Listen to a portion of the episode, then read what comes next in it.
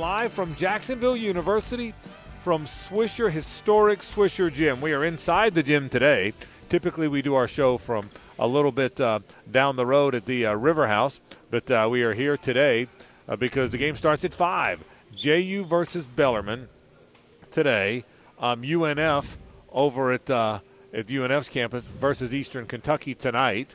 They flip on Friday, and we'll be there. So we'll see Bellarmine twice this week. We'll be at UNF for the Bellarmine UNF game on Friday, and Eastern Kentucky will play here, and all kind of ramifications uh, await. Uh, Hayes did a good job during the handoff of explaining that. I'm going to ask him to explain it again in just a second. Frank Frangie, Lauren Brooks, Hayes Carlisle, Andrew Gibson here. I like being inside. Inside's good.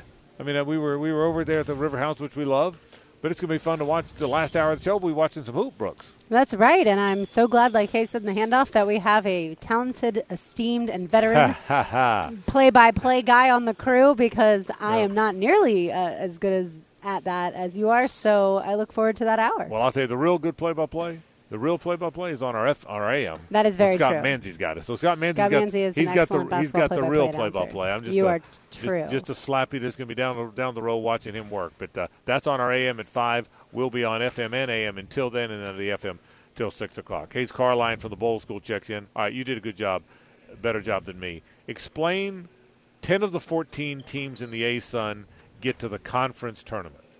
That's Ex- right. Yeah. Yeah, explain explain the circumstance for JU and UNF. Well, really, to be honest, you know, college basketball season maybe has snuck up on a good bit Great of us. call. Uh, but the elimination time has come, and this might be the first. Jacksonville might be the first uh, place where we're now into elimination territory because JU has absolutely got to win this game today. They are tied for 10th with Gulf Coast in the ASUN standings, and again, only 10 of the 14 will advance to next week's ASUN Conference tournament. So uh, JU's got to get this game today against Bellarmine, who's eight and eight in the league. Uh, so it's it's a gettable game. Eastern Kentucky on Friday, and also the team that obviously uh, UNF is playing today. They're 11 and five. They're right now the three seed. So they've had an outstanding conference uh, run, and, and so this is the game that I think if you're JU, you need to get. If you can get today's game, then I think they're in great shape. Because again, we mentioned this the other day. UNF is tied for eighth with Queens.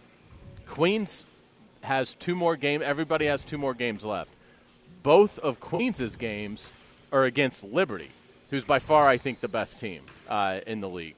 And so I think when you look at it, maybe Kennesaw State would argue that they're tied. Right. But if I had to bet, I'd say Liberty's the favorite to win the conference tournament. So uh, to have to play Liberty twice, Queens could fall. JU could certainly gain some ground on on Queens, and obviously they've got to get ahead of Gulf Coast. So uh, it's a it's a huge game. I mean, it- this is really I think if you're Jordan Mincy, you're telling your guys tonight you're out of mulligans.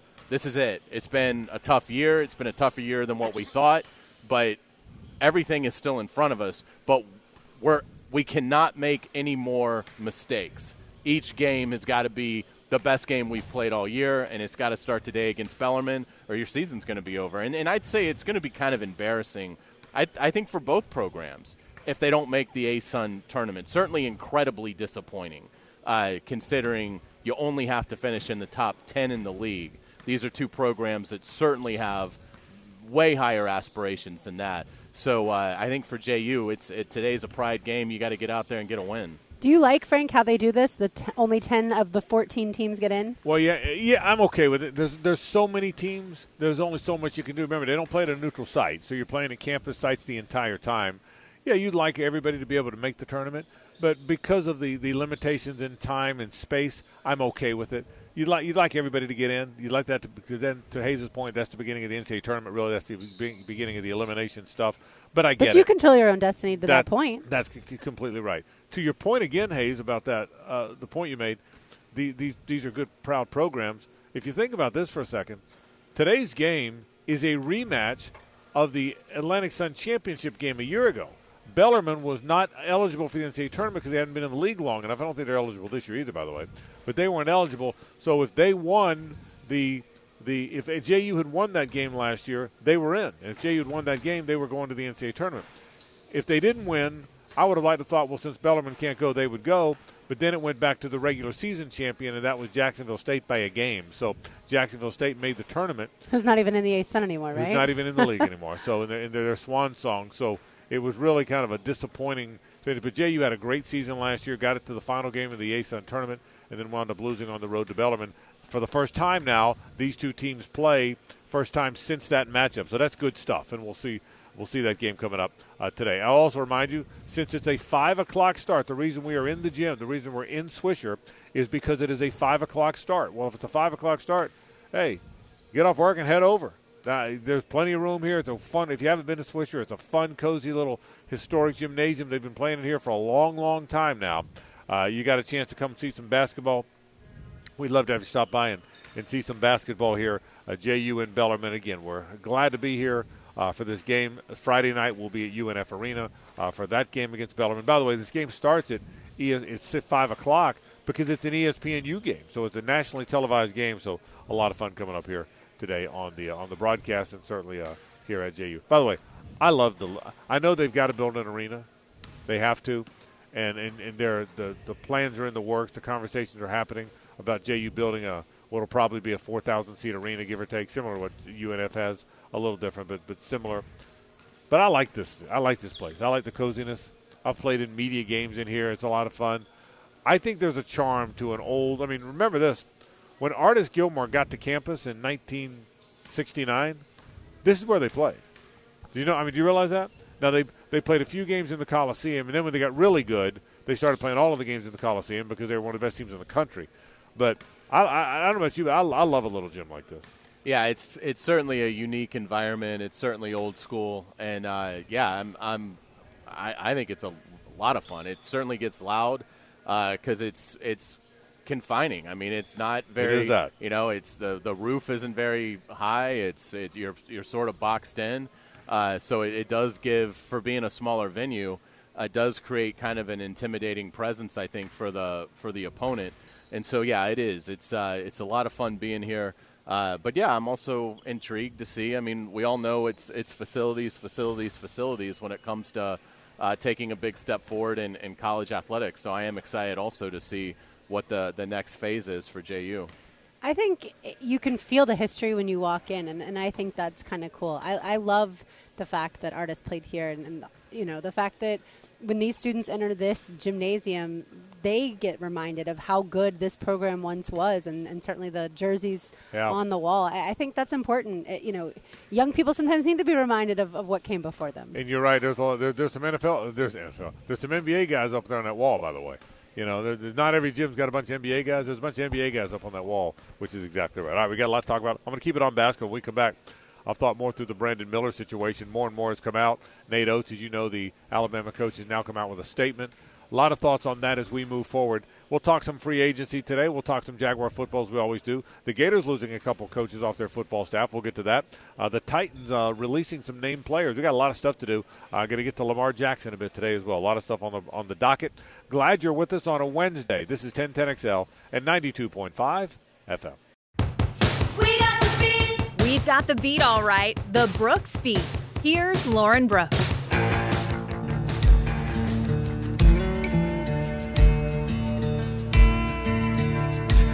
I never get lonely.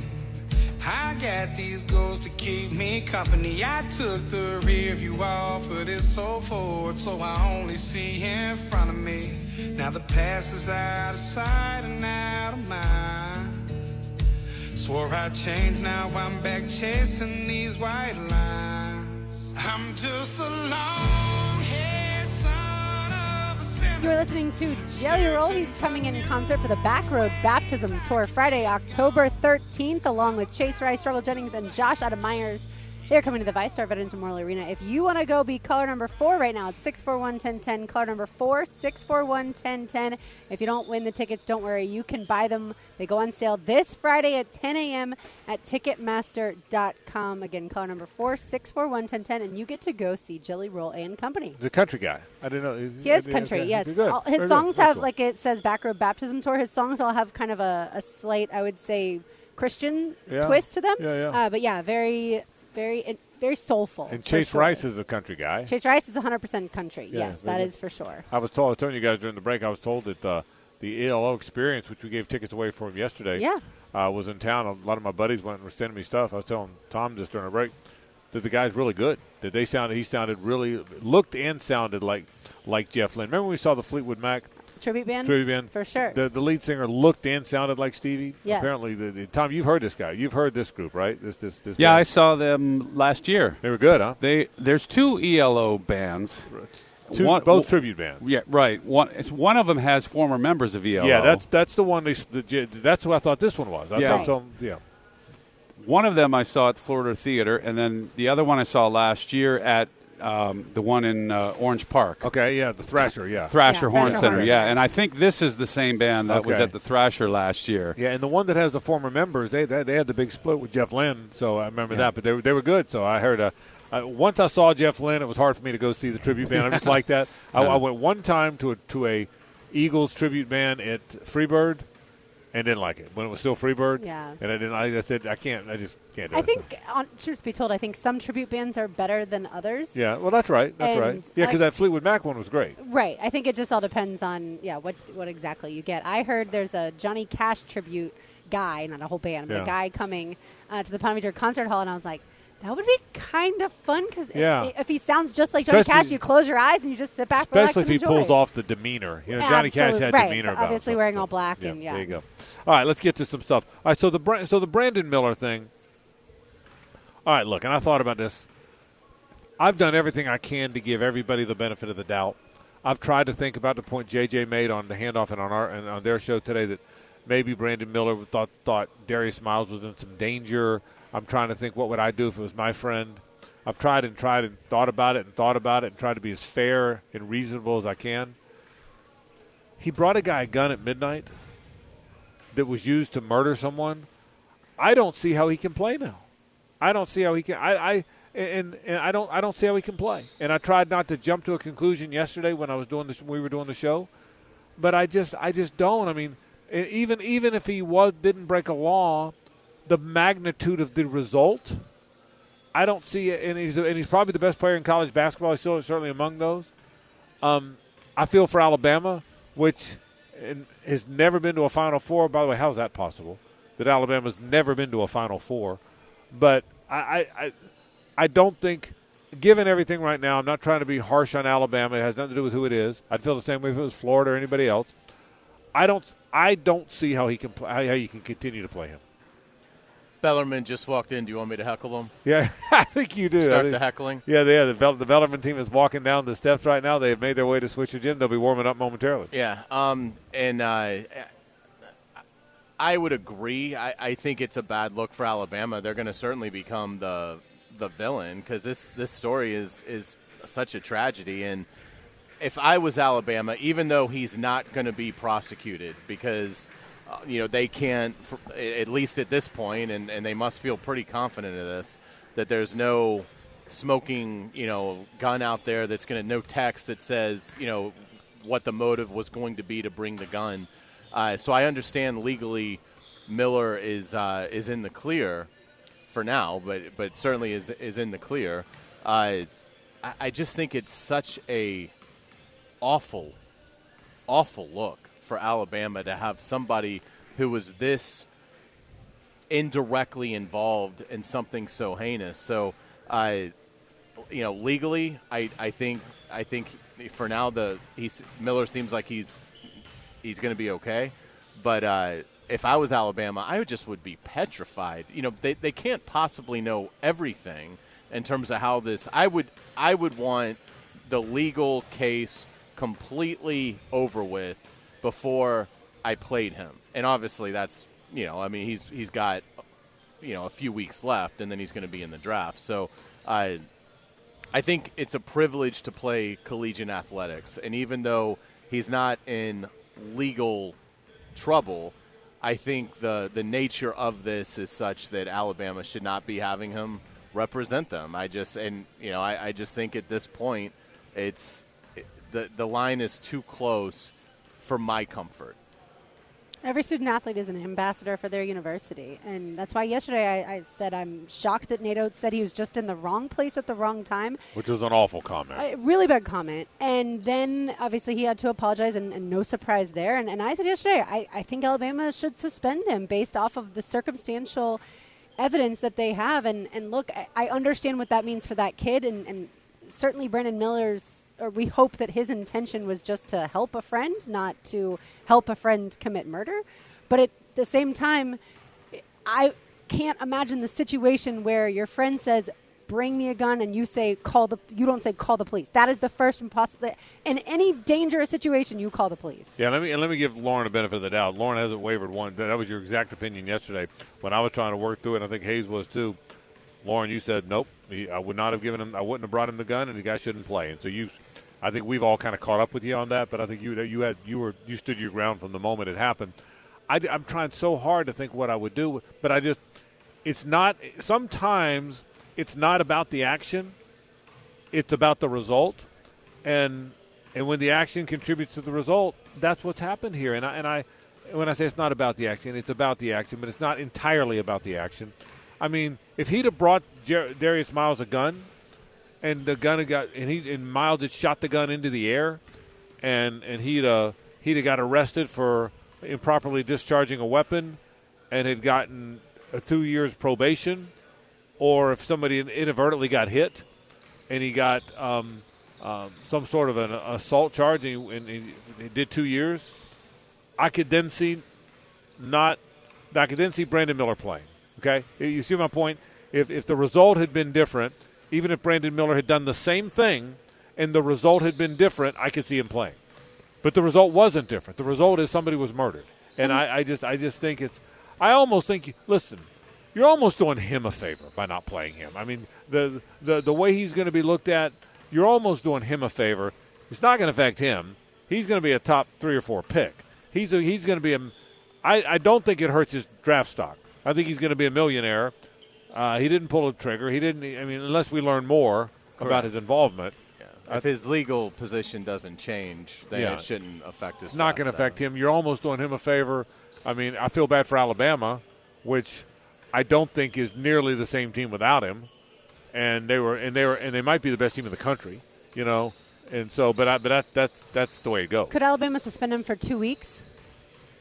Yeah. I mean, that's not. Yeah, yeah, yeah, yeah, and I guess I, I, feel like I'm saying the whole year, and I don't I don't even know where I stand there. I just I just don't know how he plays when he handed a gun to somebody and a moment later that gun was used to murder somebody. I just don't know, and it may not add up. It may be it may not be punishment fits the crime. I just don't know how we can watch the NCAA tournament and there's the guy that and there he goes and, and, and they're playing Fordham in round one and there's the guy he just he just went for 38 points. Oh by the way, that's the guy that brought the gun that killed the girl. I, I just I'm trying to process how it would be as we watched one of the most glorious events in American sport. Well, the the other aspect to this too uh, that I I think has to be considered is. I do think at 18 or 19 years old, if I had a buddy call me yeah. late and say, I'm in danger, I feel like I need my gun, can you bring it to me? Yes. I would have done that. I said that. I said the same thing and, yesterday. And I don't. I, I would have too. And I don't back off of that. Yeah. But what I'm saying now is but this is what we didn't really get to yesterday. But you know, upon reflection, I think it has to be said. Okay, so I've done that. But if my buddy then turns around and kills somebody, right? Uh, particularly, you know, kills a, a female.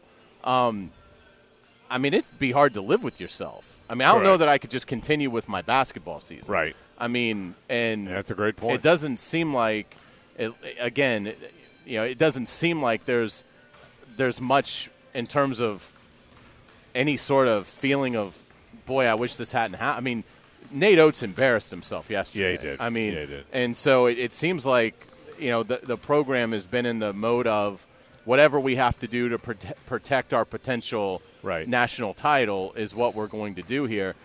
I just think you know I wouldn't even call it a suspension. I would just say he needs time. Yeah. I mean, he, this this is really taking a toll on him. I mean, again, whether he was innocent in giving the gun or not, and, and again, legally he is, isn't there a, a moral weight to that, that? That you made a decision that you thought was protecting your friend, but your friend then goes and and kills a 23 year old woman. I, I think I think it would be tough to totally separate myself and say I had nothing to do with this. I had no idea what he was going to do with the gun. I also think you know your friend well enough to know is this the type of hothead who might get in trouble if I bring them a gun? Or is this the type of person who it, it clearly is in self defense mode, something like that? Like, I think Brent, there's more to the story that we certainly don't know. And That's upon right. further questioning of Brandon Miller, tell us what you were thinking and, and why you did what you did and, and then what the aftermath has been like. Yeah, and the real the real reality here, by the way, is that if we're being honest here, and I'm trying to be I'm trying to be honest this entire time, if we're being like really honest here, well, you have a pretty good idea if you bring somebody a gun. It, if no one if he owns the gun and it's loaded, and you bring him a loaded gun at midnight, someone's probably getting shot. You know, whether it's in self defense or whatnot. And I, and I'm also uncomfortable uncomfortable with the fact that he stayed. He was still there. I saw a story where his car, his car and somebody else's car were blocking the other car of the person that got shot at. Whether that was on purpose or not, it was blocking the cars. He had two shots in his windshield that were part of all of it. Was he in the car when that happened, or did he leave the car there to block the, the, the other guy from getting away? I mean, by now someone's asked that question and, and knows the answer, or at least they, at least someone they know they know his answer to that.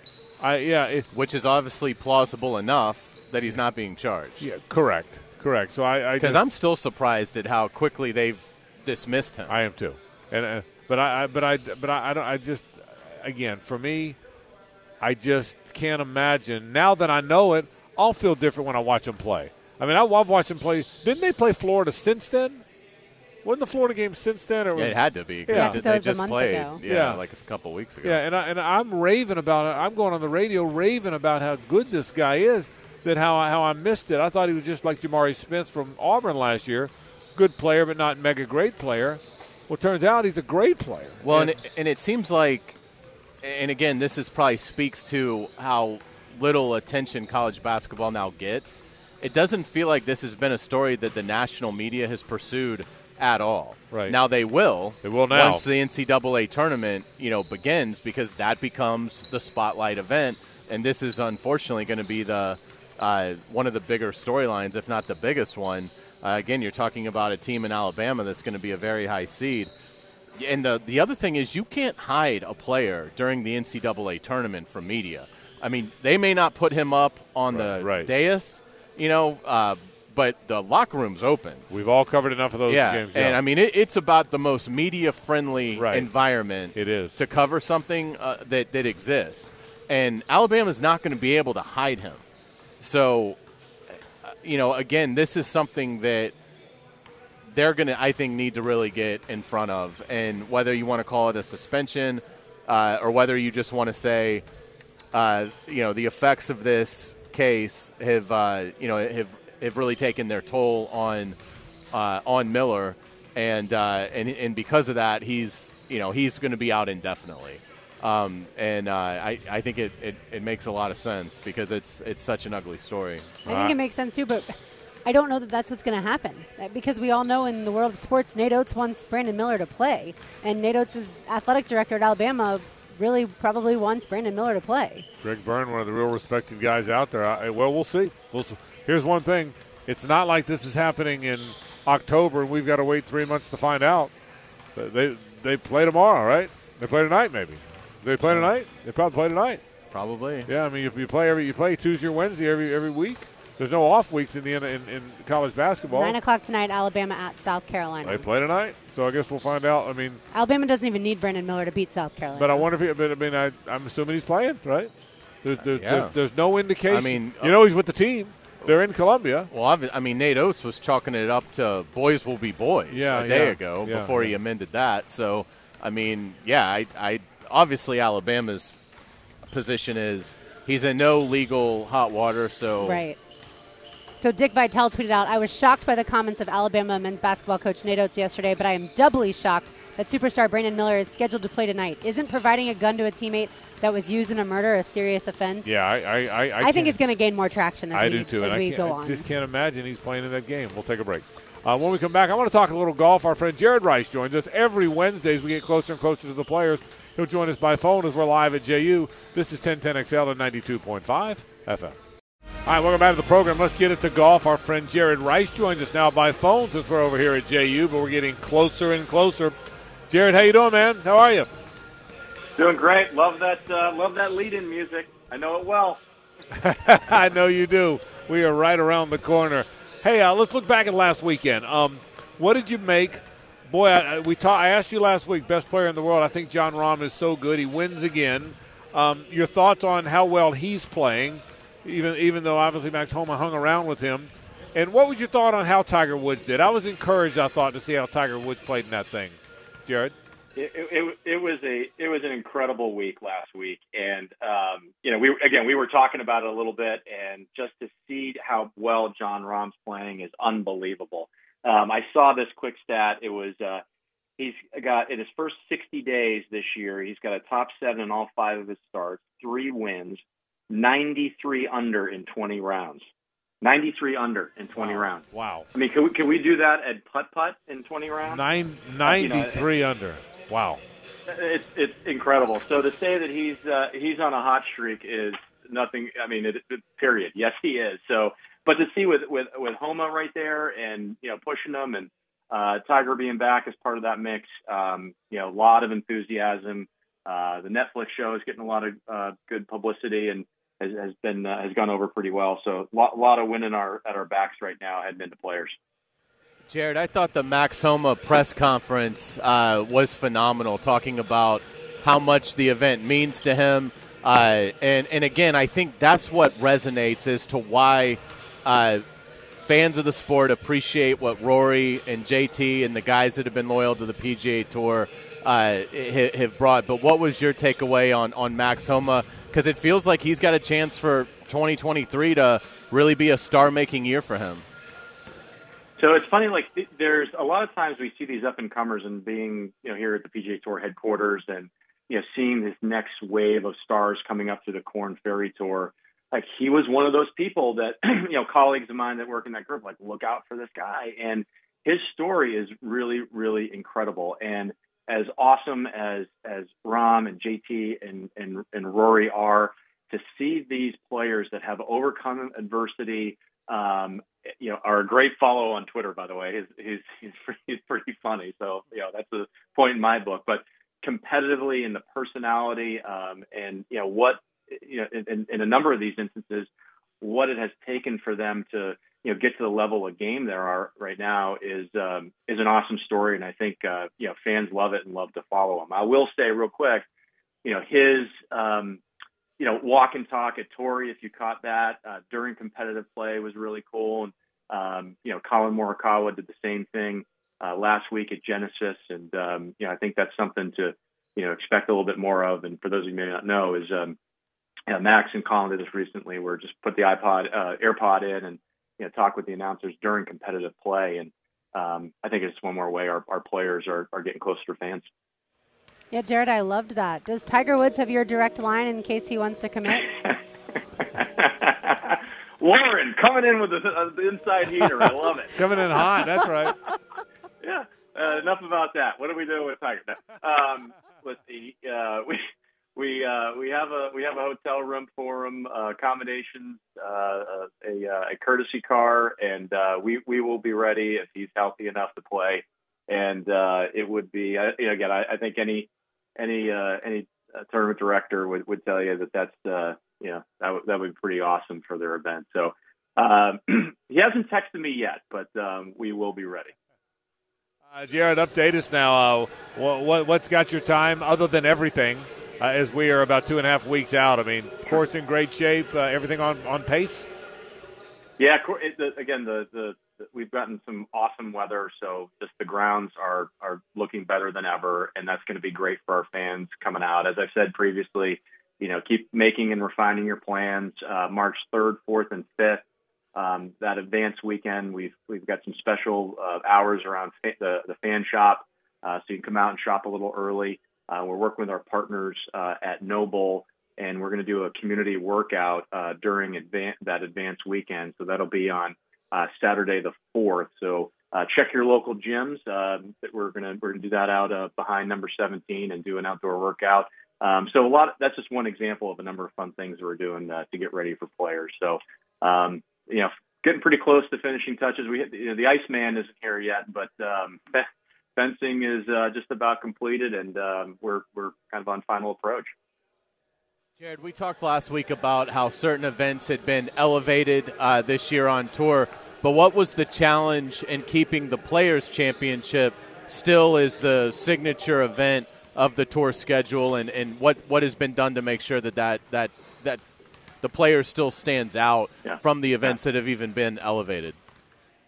I think it's a great question, um, and for listeners that again are not necessarily core golf fans, I think what's really important is – um, just organizationally, the PGA Tour is the Association of Men's Professional Golfers, so touring professionals. And um, you know, the Players Championship is the event that they, the players themselves, own. Uh, it is at our home uh, here at TPC Sawgrass, our, our headquarter facility. Uh, all of those, kind of ancillary factors, um, and by the way, real, combined with the competitive top to bottom, 144 statistically the best touring professionals, period, playing a course that doesn't favor any style of play. So it's going to mean you got to you have be on your game, um, and it's going to have the highest highest purse for all of those reasons. Plus, um, it, it's the hardest to win again for all of those factors. So, um, you know, I don't think it necessarily was a was a challenge to to whether it's is designated um, it, it's going to stand on its own and be in its own class. Um, in, again, in light of all of those factors.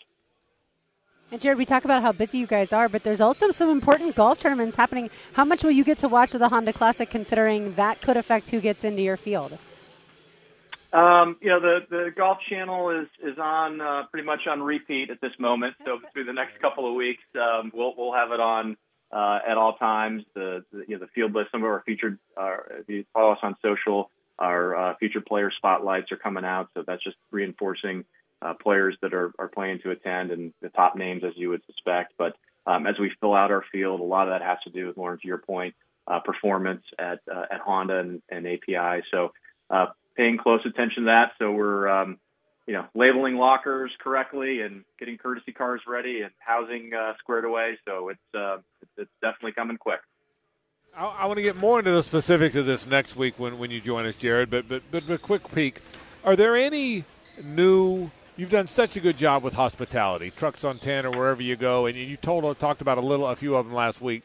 Uh, the viewing around nine. But is anything that really has your attention that hey, you know what? I've never told these guys as much about this, or whether it's a hot, not necessarily a viewing area, but uh, a, a, restaurant, a, a, food area, something new, something newish that kind of has, has, has your attention this year? Yeah, you know, I, it's a it's a good question. Um, I, I think that, that you know the, the Taste of Jack's area, um, which is over there by by 11, 12, 14. Um, okay. Again, it's it's it's a it's calm. I mean, you you know about it, but um, you know some of the new restaurants we have in there, and we can again talk about a couple of unique spots to, to really watch golf. But um, that to me, that side of the course, um, especially on Saturday and Sunday, and, and, I think I might have mentioned this, is that you know thinking about in 2019, Rahm has a lead on Sunday, um, his bunker shot on 11 that uh, he debated with his caddy, and and um, you know he won the debate but lost the golf shot, and essentially led to his third place finish great things happen on that side going into 16, 17, 18. Those three are gonna be there. It's a matter of hey, let's look at you know look at some other areas in the golf course, go exploring, and you're to see some incredible shot making. Behind 11 is awesome. We've got great restaurants over there. 12 is a drivable par four. Don't forget about that. 13, you see four or five shots of golf on the right side of that green, and Taco Lu is out there. So you know those are four or five spots right off the top that um, you know are pretty incredible to be to be viewing and uh, enjoying some local flavors. I'm excited right. I want to go right now. I mean, when, I heard you go through, let's, let's go. Let's play that thing right now. I'm ready. All right, let's. Uh, we're we're giving away uh, two Wednesday tickets, uh, practice round tickets, and a fifty dollar gift certificate to ABBQ. Give me a number, Jared, as we close this thing. Who's getting those tickets? Number what?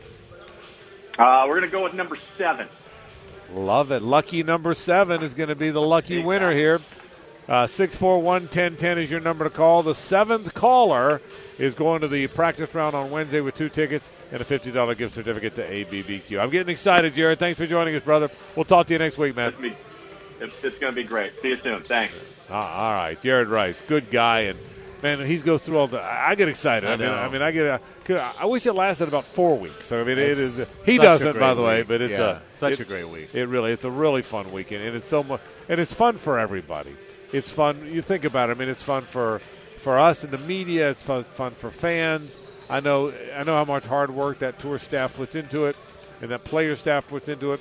But you can see them beaming when it's going on. You know what I mean? Yeah, and, and the way that some of these stars are playing, Yes. we could have a Sunday leaderboard that may just be explosive, and Yeah. it, I can't wait to see it play out. Yeah, I, I'm telling you, because of what you just said, and I'm not just this isn't just taking sides, but it really is true. These young players playing so well has made LIV seem like yesterday's news even more. It seems like the, the over the hill gang, doesn't well, it? no one's ever going to like cry over barely Yeah. losing a LIV event. Yeah. like it's it's exhibition. Yeah. no one cares. It, none of these events have any tradition. Yeah. and look, these guys wanted to go make a ton of money to play golf on a abbreviated schedule. Look, okay, I get that, but it just makes me as a fan appreciate the guys on the PGA Tour that are playing for legacy. Right. You know, I think that is so much more impressive than playing for the biggest check you could possibly get. Because again, it's not like the PGA Tour isn't taking care of their players financially.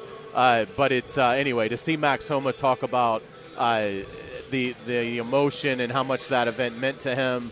Uh, it's it's just great, and and again, I think the the sport is in such fantastic shape uh, because of the young players that have decided the PGA Tour is where they want to play the their prime golf. Yeah, I think too. We've never had a first timer win. No surprise there because the course is so difficult. But does that change with these new crops of excellent golfers? That's something to watch. And then, like we just talked about, the next two weeks, I'll be paying way more attention to golf over the next two weeks to see who were the kind of the last guys to get in. That they'll be fun to follow Well- at the players as well. Well, here's the strength of the tour. Um, I uh, Cam Smith, local guy, guy lives here, supposed to be a really nice guy. The next big thing, once he changed tours, I don't hear anybody asking about him. And I, don't, I don't mean that in a mean way. Yeah, no, I mean it- I, am not trying to net, knock Cam Smith. He's a wonderful young guy, and I hope he does has a great life and a great career. But I don't hear people talking about the tour's bigger than the players, and this that's the proof of it. I well, guess. Is my well, point. honestly, like if let's just I'll give you an example. If Saquon Barkley joined the XFL, Right. but indulge me, the XFL franchise that he joined gave him a forty million dollar a year deal to play there. No one would care Right. because it's the XFL. And it no- doesn't carry any weight, And nobody would So ask how he's doing. That's great. Yeah, I mean, so great for Saquon. He's making obviously way more than, than he might make continuing his NFL career. But no one is is Right. is is going to care about what he's doing anymore. So uh, I do think for the golfers that, particularly the golfers that still had a lot of their careers left, I think you are sacrificing notoriety. And, and again, they may not care, and that's fine. Uh, but you're you're absolutely sacrificing your legacy. Uh, I mean, you're just not going to win events that anybody is going to care enough about on the LIV Tour to ever have a career that is going to be remotely memorable. Other than, oh yeah, that's the guy that that one year won the Players. That's and, right. and That's won right. the British Open. That's right. And then was never heard from again because he won 78 exhibitions Right. uh, for a Saudi 100% right. backed league Hun- that no one cared about. That is s- said dead on. Dead on. By the way, a couple names that uh, performed well at the Genesis who we haven't really talked about in years now Matt Kuchar and Jason Day. Kuchar Yeah. tied for eighth, Jason Day tied for ninth with Gary Woodland, our uh, good friend Jacob at Island Wings, his cousin. Those are guys. Matt Kuchar has played, and Jason Day have both played really well at the players before. Are they all of a sudden back in the mix? yeah, they've won it before. Yeah. and- Right. Yeah, I mean, And, and, and uh, Kuchar, maybe his time might have come and gone. Jason Day, for a while, I thought was the next guy. he was number one he- in the world for a Yeah. Yeah. good and then he long had the back injury. Right. Felt like he was the next guy, and then it didn't happen. So, so we'll see. All right, let's take a break.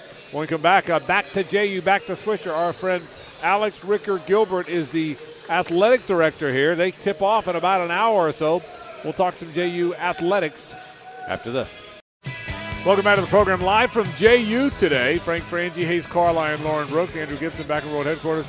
Our buddy and show regular, Alex Ricker Gilbert, joins us. He's the AD here. How you doing, buddy? I'm doing well. Thanks for being in in Swisher Gym. It's going to be an exciting environment. We, we love having you. Yeah, this is an important run now. We talked about it at the top. Obviously, the season was unbelievable last year. It didn't go as well as you'd like this year.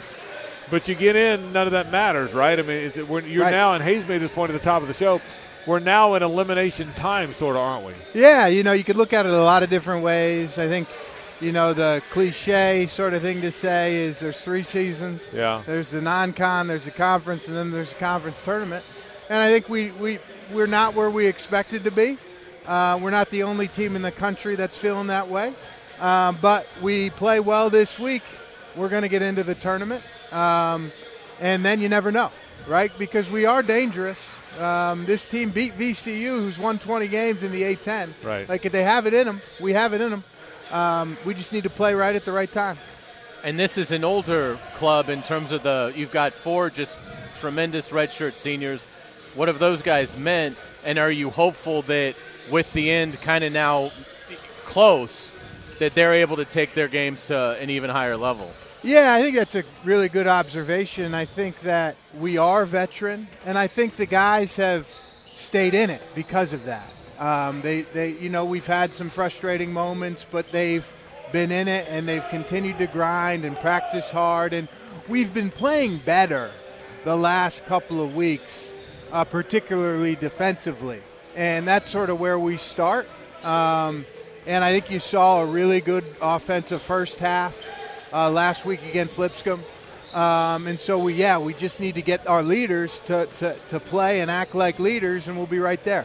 And this is kind of a revenge game after the, how the end of last season went, right? Yeah, it's funny how the schedules worked out um, these last few years.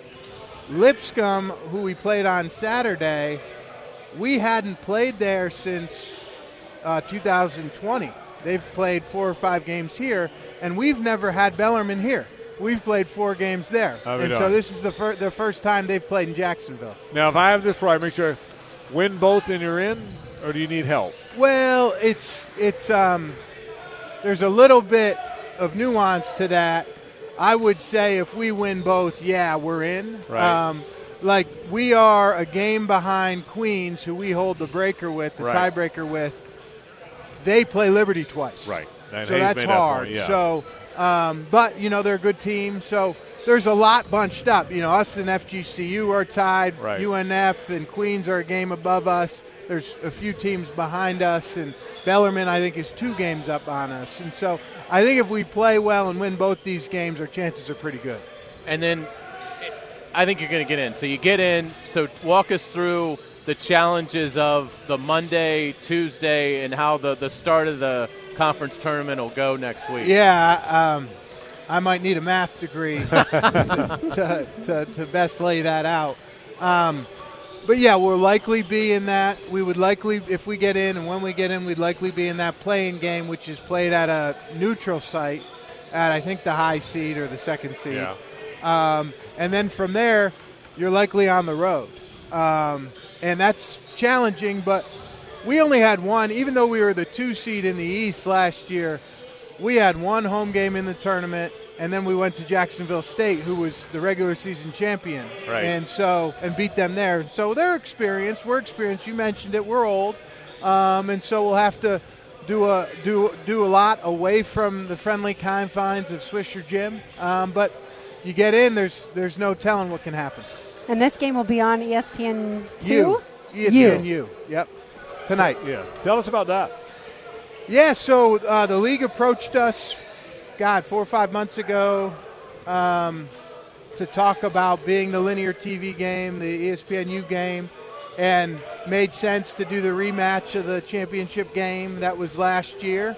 And we said, absolutely. This will be the first, we believe, somebody probably correct me out there listening, first uh, linear TV, national TV game in Swisher Gym. Yeah. uh, First, not stream game, real game. Real game, real Wow. TV game. Real yep. TV game. Ever, ever in the gym.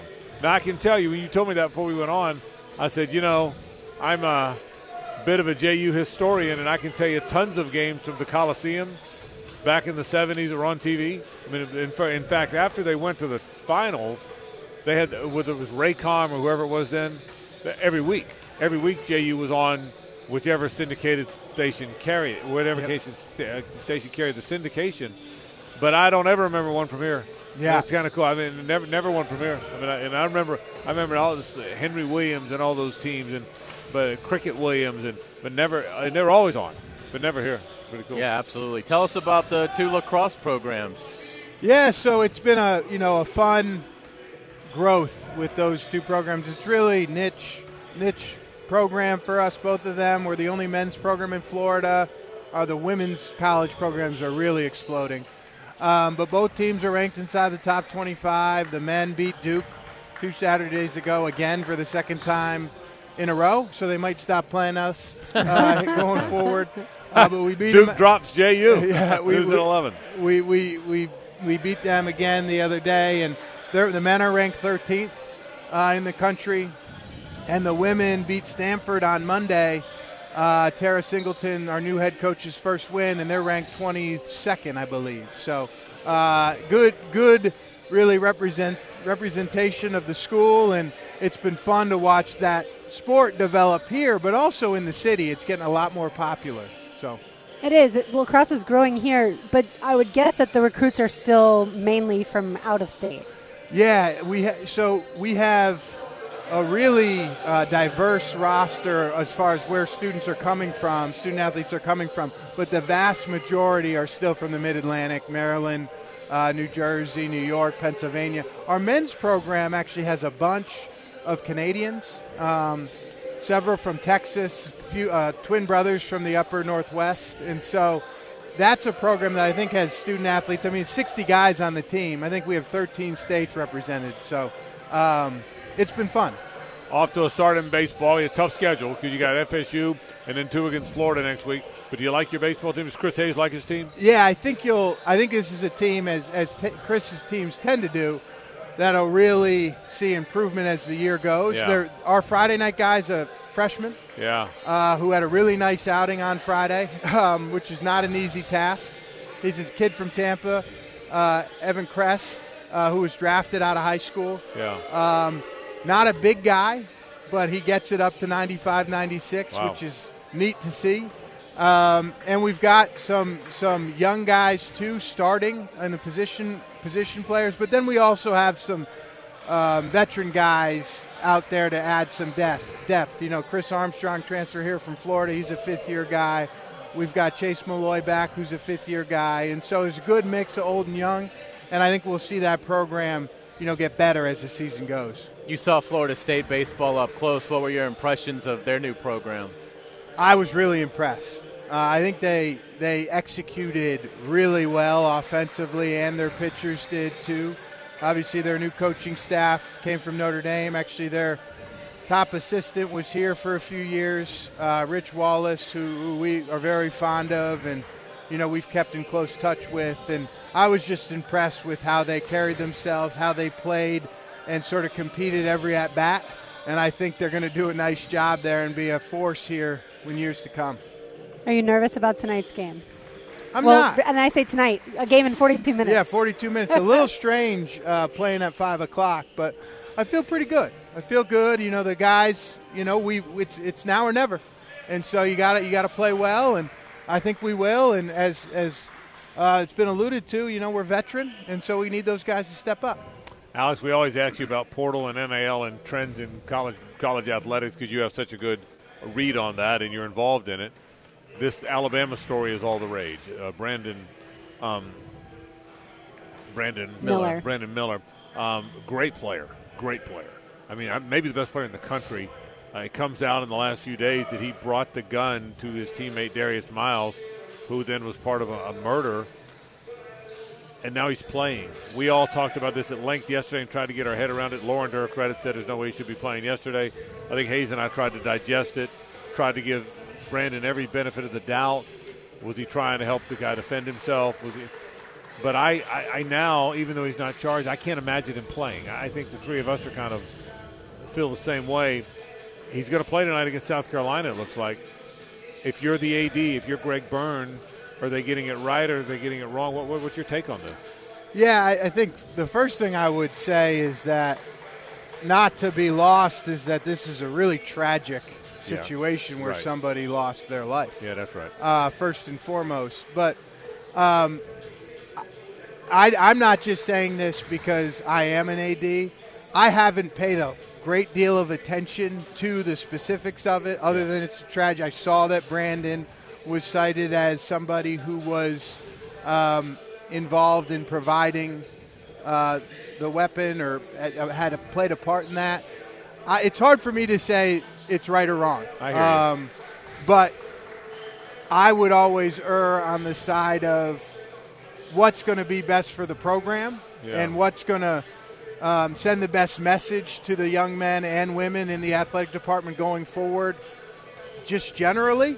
Um, and so that would be my going in position, not knowing a whole lot about the situation. Um, my thought would be with everybody, um, not just the specific student athletes involved, but who and how do we handle and go forward with them um, as student athletes to ensure that they're safe and feel good about being Alabama student athletes. Alex Ricker Gilbert, the AD here at the JU. Big night tonight, big late afternoon, I guess is the way to say it. Five o'clock tip against Bellarmine. JU can still get in that conference tournament. They've got to win a couple.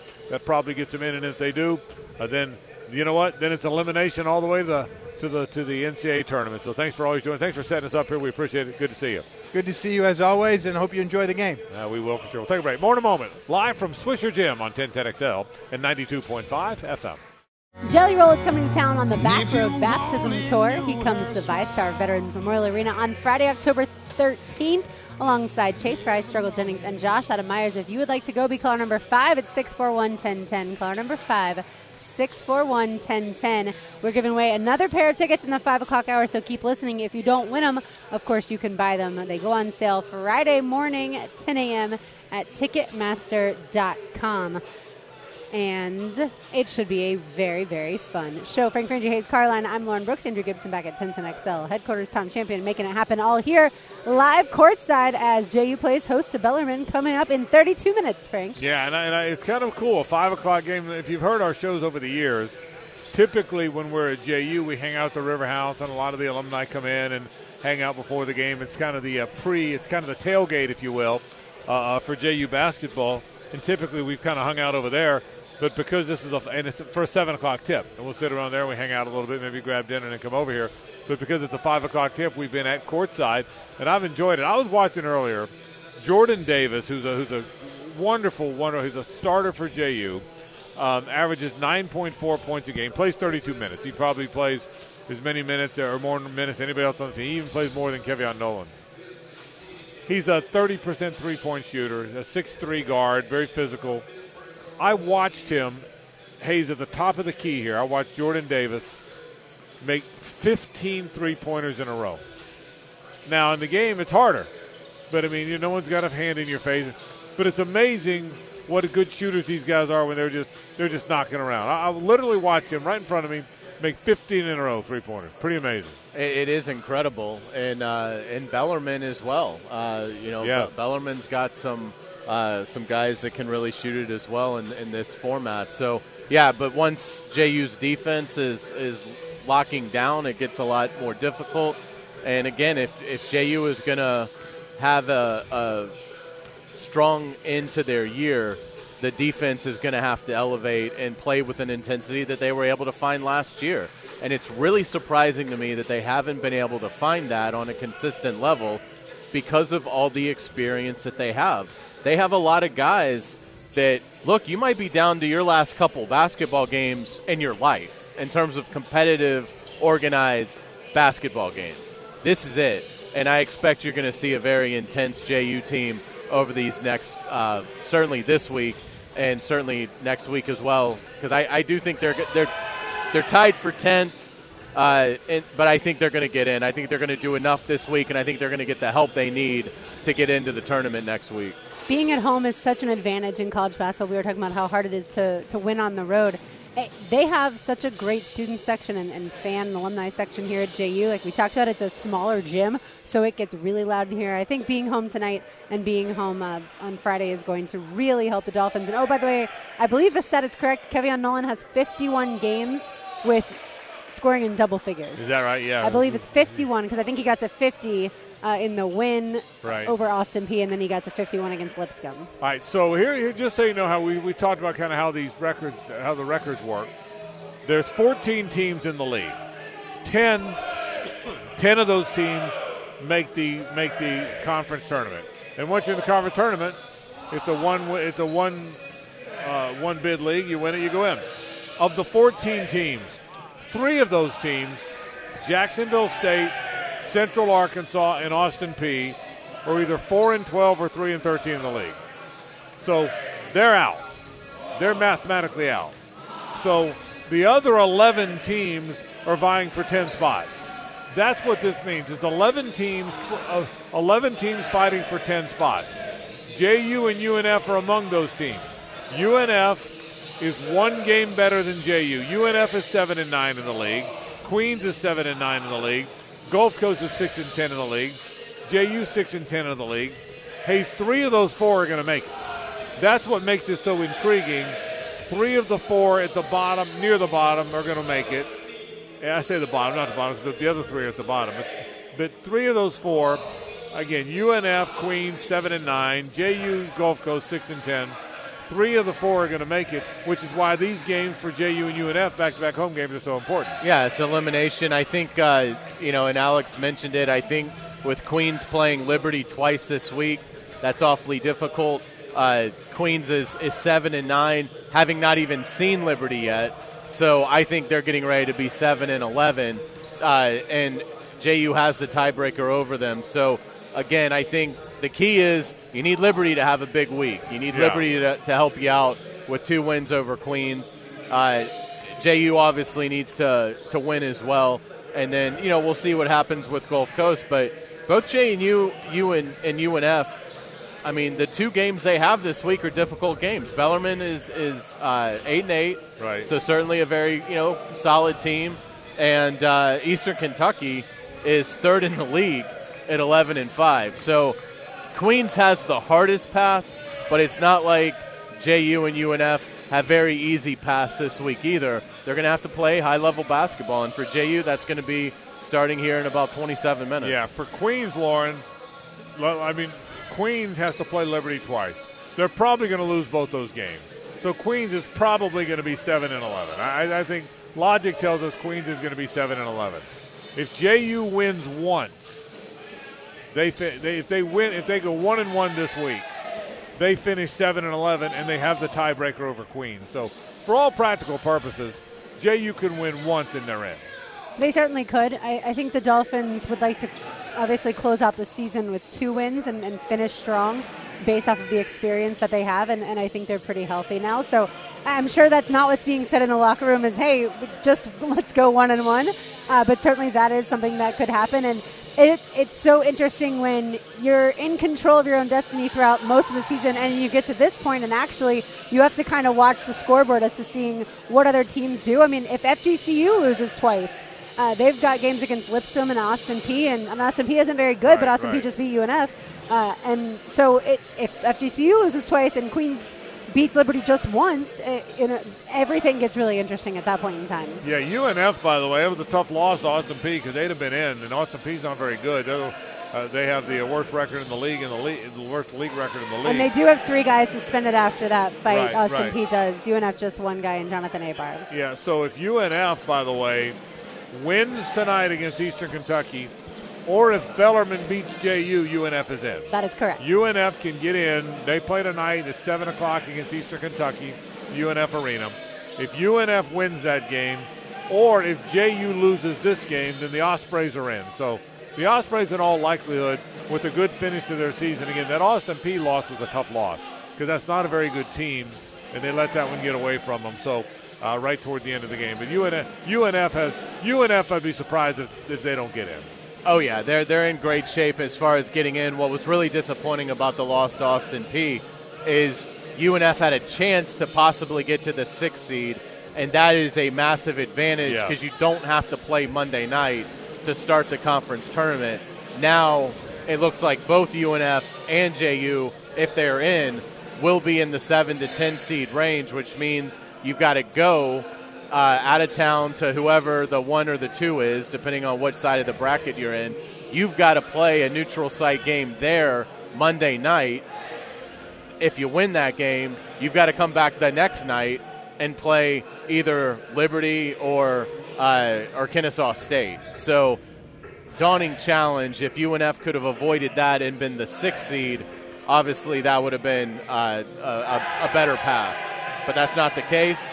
And uh, these guys, if they're going to do it, they're going to have to do it the hard way. Bellarmine's fun to watch wa- warm up, aren't they? They are I mean, fun. I they're like the drills that they do, they- and they they, look like they're team. enjoying themselves. They have a big team and they're running and dunking and, Yeah. and they're counting them down. They're a fun team to watch. Uh, watch warm up, no question about it. All right, we'll take a break. When we come back, uh, let's talk a little football. Florida is losing two uh, assistant football coaches. One's the defensive coordinator. One is a very good recruiter, one of the best on the staff. Both are headed to the Arizona Cardinals. What does that mean for Florida football? We'll discuss it after this. Welcome back to the Frangie Show live here at Swisher Gymnasium as JU plays host to Bellarmine, tipping off in 17 minutes. All right, we're going to talk some Florida football. Florida Frank is losing two coaches to the NFL. Defensive coordinator Patrick Toney and tight ends coach William Peagler will join the Arizona Cardinals. How does that affect the Gators? Well, I, I think Toney's a good coach. I know fans don't. You know, fans are. Defense is no good to fire the coordinator. We're we're, in a the fire the coordinator world.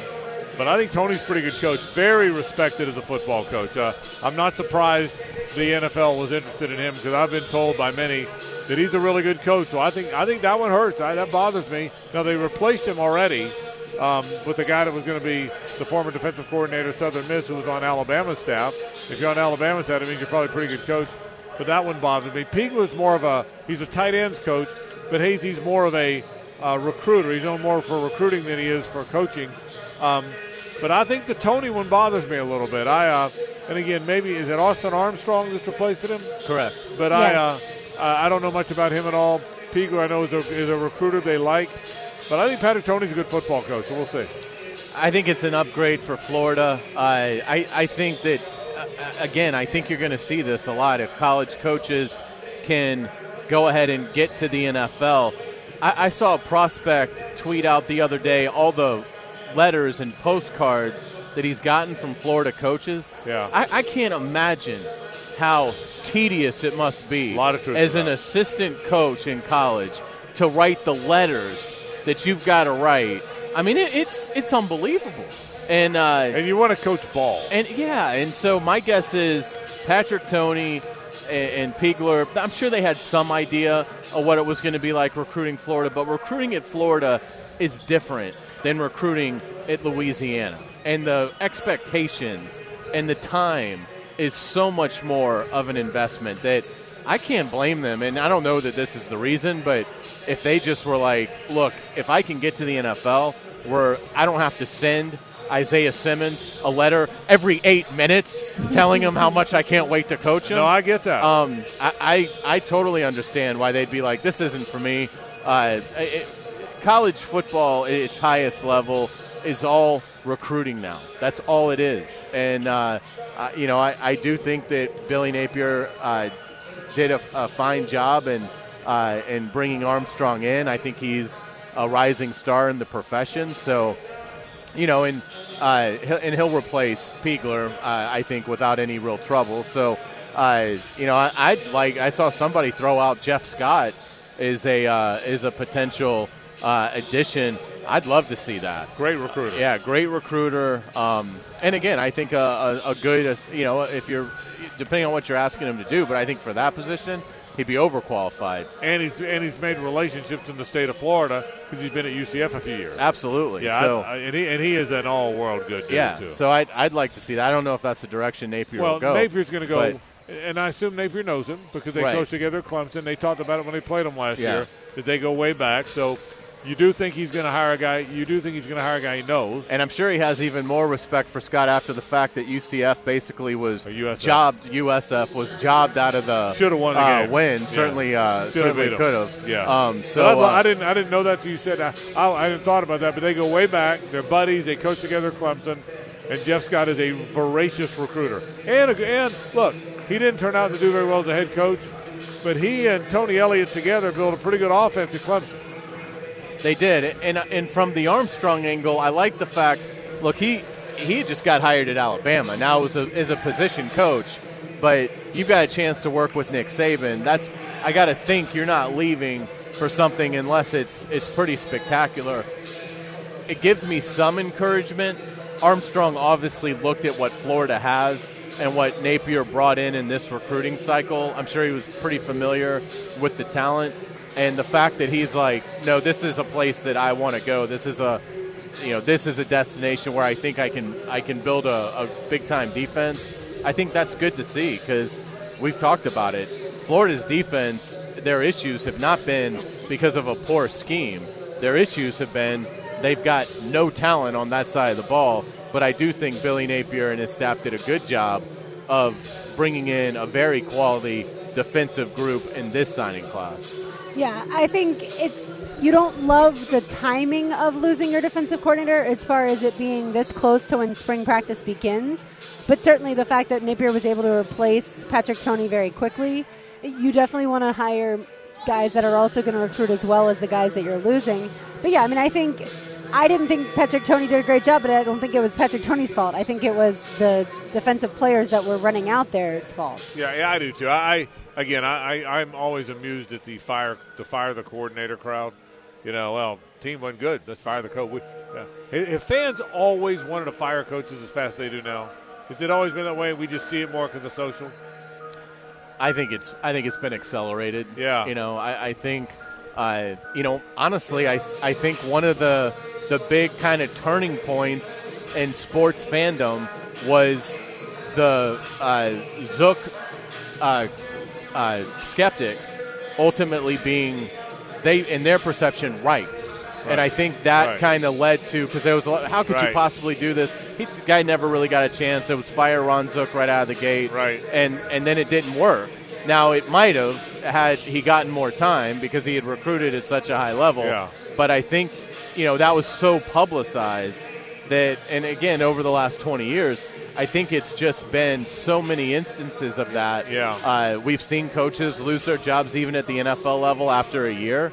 Uh, look at the Jaguars. I mean, they're going to now be perceived as it was incredibly smart to go ahead and fire Urban Meyer and not buy into the well, he needed a year and let him get settled. You know, they, they went ahead and fired shot fired Urban, and then it worked out beautifully in, in getting Doug Pederson. We'll see in Denver. You know, they fire Nathaniel Hackett after a year. They bring in Sean Payton. If Sean Payton wins 11 games next year, it's just going to be another, you know, uh, part of another example fans can give as to why you can't have patience. If it's not working, fire the guy and go get the next guy. Sometimes the fans are right, to your point. The FSU fans were right to want Willie Taggart out before he should have, as far as in theory, getting three years and getting to build the program.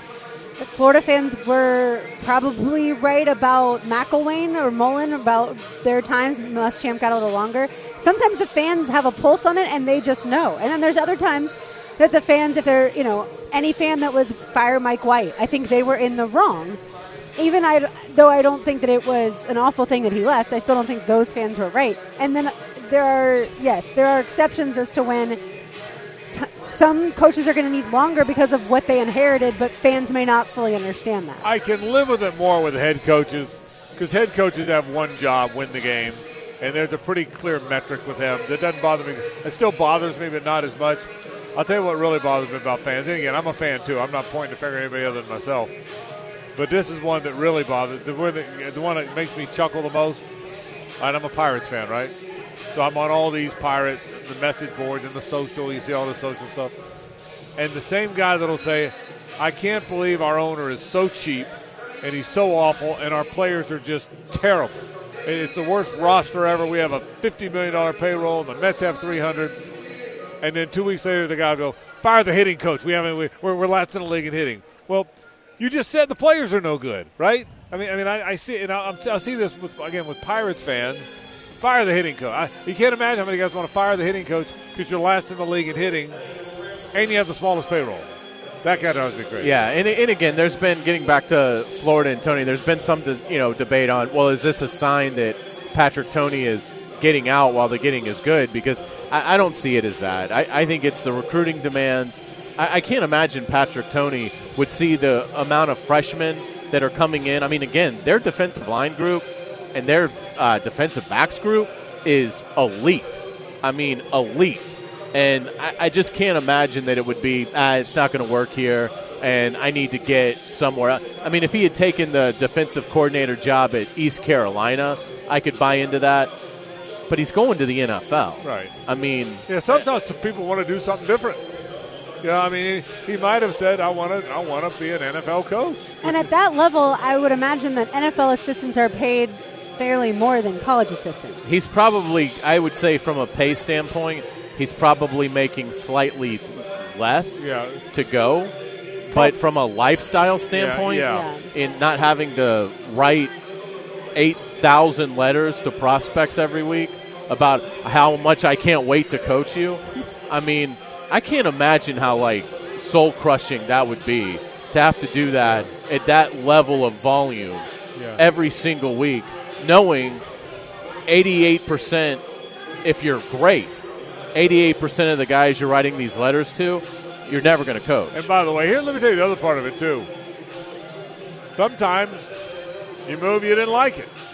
You could be you could be a banker and accountant, and you move from from Jacksonville to Memphis and decide don't really like Memphis. You know what I mean? And, and if you're good, you're going to have opportunities. So, but anyway, I hope you're right about Austin. I think Patrick Toney's a good coach. I, I think he is. But by all accounts, Armstrong is too. Look, when Nick Saban hires you, you're probably a pretty good coach. Yeah, how do you think that conversation went? Because he had only been there for what, like six weeks, Hayes? Yeah. Yeah, it was So very uh, when. Austin calls Nick, like, "Hey, Nick, I'm li- I'm out." How do you think that went? Coach Saban, I feel like I'm ready. Actually, I've learned a lot from Yeah. you over these last six weeks. Alabama officially hired him February 13th. That's when he got this job. Okay, So a week. he, he lasted nine days. He lasted nine days at Alabama. So um, By the way, did y'all see the story?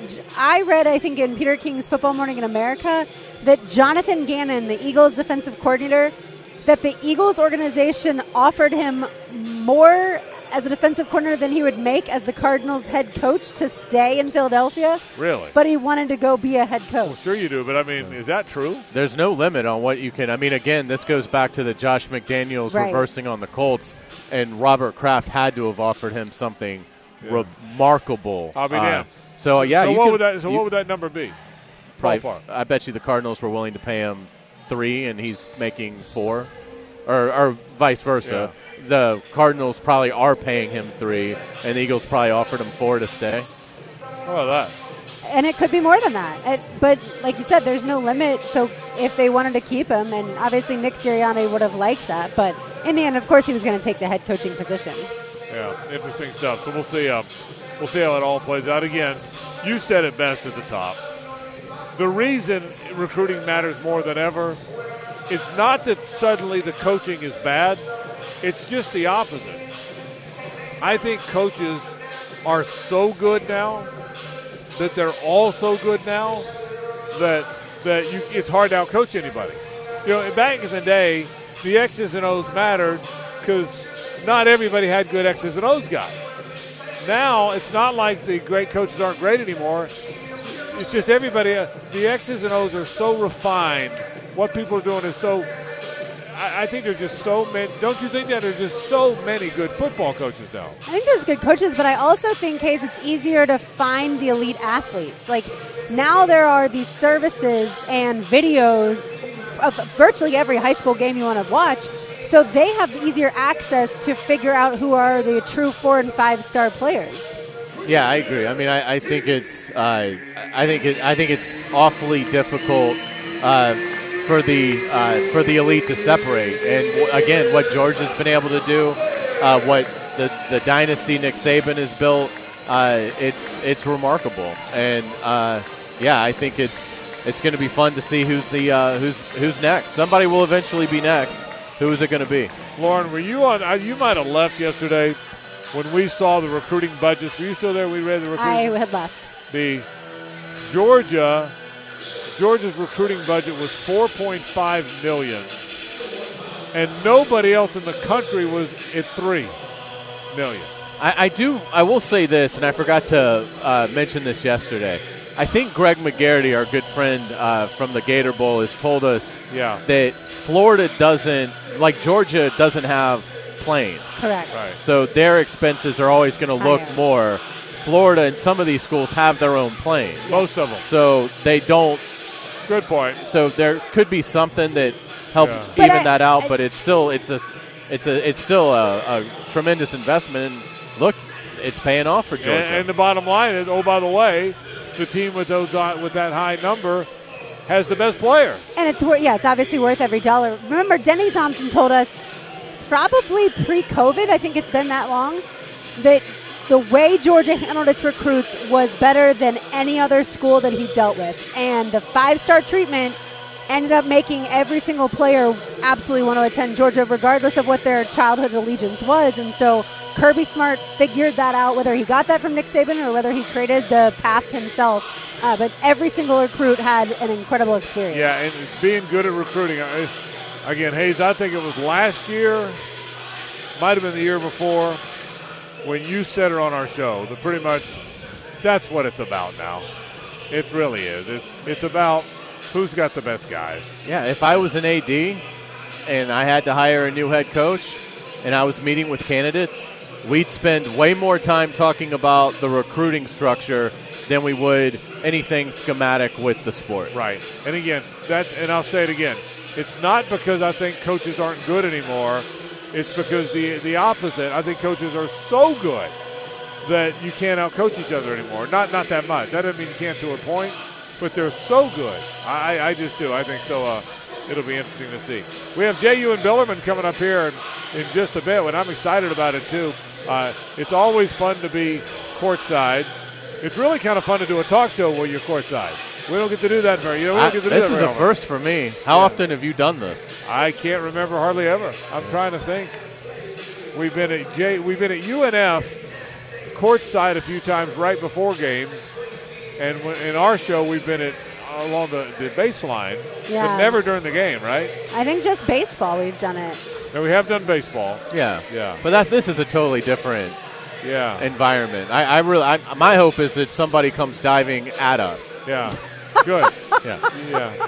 Well, Lauren and I were at a UNF game when Dallas Moore wound up kind of in my lap Yeah. And almost yours. I remember. Remember yeah. that? Yeah, I helped him Yeah, get yeah. back down- over the down- table. Dallas- I want, I want Omar Payne to come diving for a ball over there. Yeah, yeah. Maybe Omar should dive more next to us instead of on us. I think He's he would. Uh, 240. I think he'd hit the courtside seat holders before us.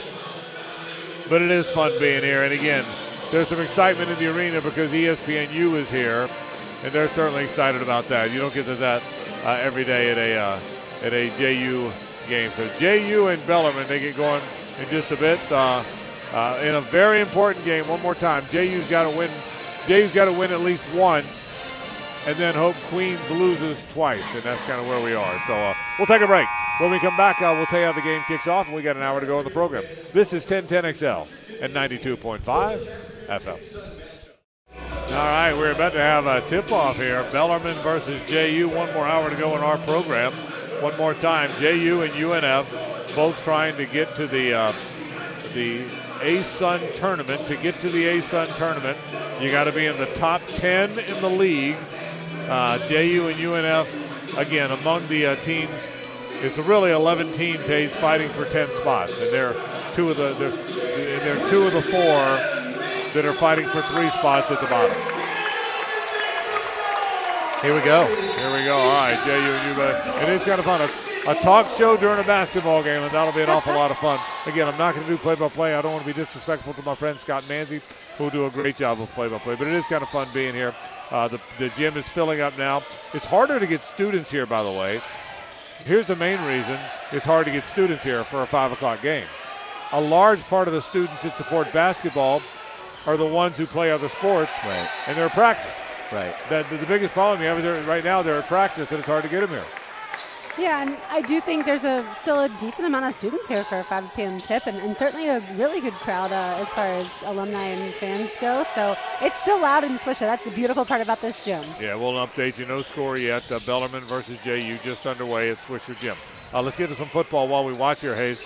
Um, Taylor Lewan, Robert Woods gone from Tennessee. They had to get their cap in order. But is that a sign in your mind that they may be whittling and move? You, you've said all along it's time for them to cut and move on and rebuild.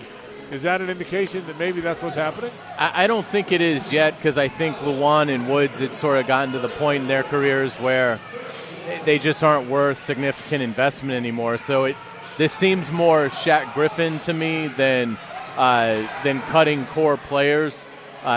So I, I still think the jury is somewhat out on what the Titans will decide to do. And again, I think the biggest thing is going to be Aaron Rodgers. Does he decide to play again? If he does decide to play again, does he want to be traded? Uh, and if he wants to be traded, how aggressive is Tennessee? Because if, if Aaron Rodgers and Green Bay are willing to separate, then the Titans should be really pursuing him at all costs, making whatever offer they have to make to secure his services, because that would be the indication that, look, they realize they've got one or two more years with, with Derrick Henry, and if you pair him with Aaron Rodgers, then certainly you could have something pretty dynamic offensively. I can't remember exactly, but wasn't Lewan hurt for a period He of was. the season, right? Yeah. So, I, I mean, I think you're talking about a, a nine-year veteran who also wasn't able to be healthy, and so you at some point, yeah, you have to make those decisions. But I did see today that a source thinks, who knows who that source is? It could be Aaron himself if he's out of the isolation darkness. Uh, retreat, but that he wants to stay with the Packers. So that was a surprising thing to me. Uh, Jordan Davis just drained a three from the corner. I'm He telling heard you. you pre- I'm talk about tell- him pregame. It was amazing how many he made in pregame. And he just bombed one here to give JU an early three to two lead over Bellarmine. Hey, do you think Taylor Lewan's got anything left? I don't. Uh, you know, I, I think that I mean he'll he'll end up somewhere, but Right, he'll play. Uh, but yeah, I like the fact that uh, you know that from a Jaguars perspective, the the two players that the Titans release. I mean, they released a kicker too, but I, I you know, uh, but in terms of significance, uh, you know, I, I think it's it's a good position to be in. I think if you're the Jaguars, you don't give you don't kick the tires on Lewan at all. You don't Oh, have no, any no. conversations about him, and I don't think you have any conversations about Robert Woods. So uh, it, it'll be interesting to see what uh, Tennessee does elect to do. Obviously, left tackle is a paramount need for the Tennessee Titans. So And all the mock drafts have them going there. yeah, I mean, it, it's it'd be really hard to see them going in any other direction, assuming they don't uh, solidify it in free agency. Yeah, uh, but they've got a lot of problems. I mean, again, the Jaguars don't have problems. Not like that. I mean, I can go through and give you 20 guys that I feel pretty good about with the Jaguars. Trevor Lawrence, Christian Kirk, Oluokun, Ridley, Tyson Campbell, Josh Allen, Etienne, Engram, Cam Robinson, Scherff, Zay Jones, Travon Walker, Luke Fortner, uh, Key if he's back, Right. Lloyd, Roy Robertson Harris, Rayshawn Jenkins, Logan Cooke, Jamal Agnew, Andre Cisco, DaVon Hamilton, Foley Fatukasi, Darious Williams, Walker Little. You can't do that at all with Tennessee. You get to you get to probably about the seventh, eighth guy with the Titans, and it's a drop off a steep, steep cliff. Uh, so again, it's uh, I think it just that's why I think Tennessee should go ahead and rebuild. I think it would be the best for them. Uh, you know, but I'd love to see them. I don't want to see them get Aaron Rodgers because then Right. I think they've got to be feared a little bit. But I'd love to see them get Carr or get Garoppolo and try to pay some above average player $35 million a year to try and stay relevant because all that's going to do is push them down the line and probably keep them in that 10 to 16 range in the draft, which is going to make it very difficult for them to get that elite quarterback. I want no part of Caleb Williams Right. finding his way to Nashville. Yeah, and I told you guys this before. My friend Mike Keith, who will visit with us next week at the combine, told me he's done. it. He's been there the whole time. He said there's more questions in his mind, more questions about what they might do than there have been in any offseason he can remember. And this is a guy that's been there the whole time, so certainly there's a uh, a lot of debate about what the uh, about what the Titans might do. And, Do you know frankly- Ran Carthon at all? I don't know Ran. Okay. I, remember, I remember Ran, but I don't know him. But we'll see him next week. Yeah. He'll, he'll, he'll certainly be at the podium, the new general manager of. I remember he, he was there during the Zook years, so I can remember him being there very, very well. Sharp football guy, sharp foot, but I did not know him very well. Well, I appreciate his predecessor uh, trading away who I think might have been the Titans' second or third A.J. best Brown, player, yeah. player in AJ Brown. And you know what? In retrospect, that might go down. That you might look back and say, of all the moves teams have made around here, that might be the biggest gaff of all of them. Yeah, You how, could- how could you do that? I mean, it's even worse than trading DeAndre Hopkins away for the Texans. Yeah, because Hopkins was at, at least probably what 30, 31 Right. when they made that move. And then ended up getting suspended after that. Yeah, I AJ mean- Brown is a beast. he hasn't even gotten to the prime of his career yet. Right. you know, when you think about it, when when you when you lose a Jalen Ramsey or Calais Campbell or AJ Brown, you're suddenly not very good. I mean, that's not unusual. But the Titans haven't been that team. They haven't been the team that all of a sudden makes a move and they're not as good. But they, I mean, again, we'll see if they're able to bounce back. My other question for you is about Lamar Jackson. I told you we are going to get to him today. Where's Lamar Jackson? You're convinced that somehow, some way, he stays with the Ravens, even if they franchise him. Any doubt in your mind about that? Why or why not? I, I think he's going to be a Raven this year Yeah. uh, on the tag. I don't think they'll seriously entertain a trade offer unless some team just gives them something that it would be really hard to say no to. I, I don't think he's untradeable, but I think it would be it would take something extraordinary uh, for for Baltimore to move on and, and make the deal. He's beloved in Baltimore. Uh, he's obviously been a great player. We've talked about his outstanding record as a starter there, and, and that's not one of these, well, he didn't have much to do with it. He has 90% to do with it in terms of why the Ravens have been so successful. But the problem is he's just been unavailable these last two stretch runs. And Baltimore's been in great shape both times.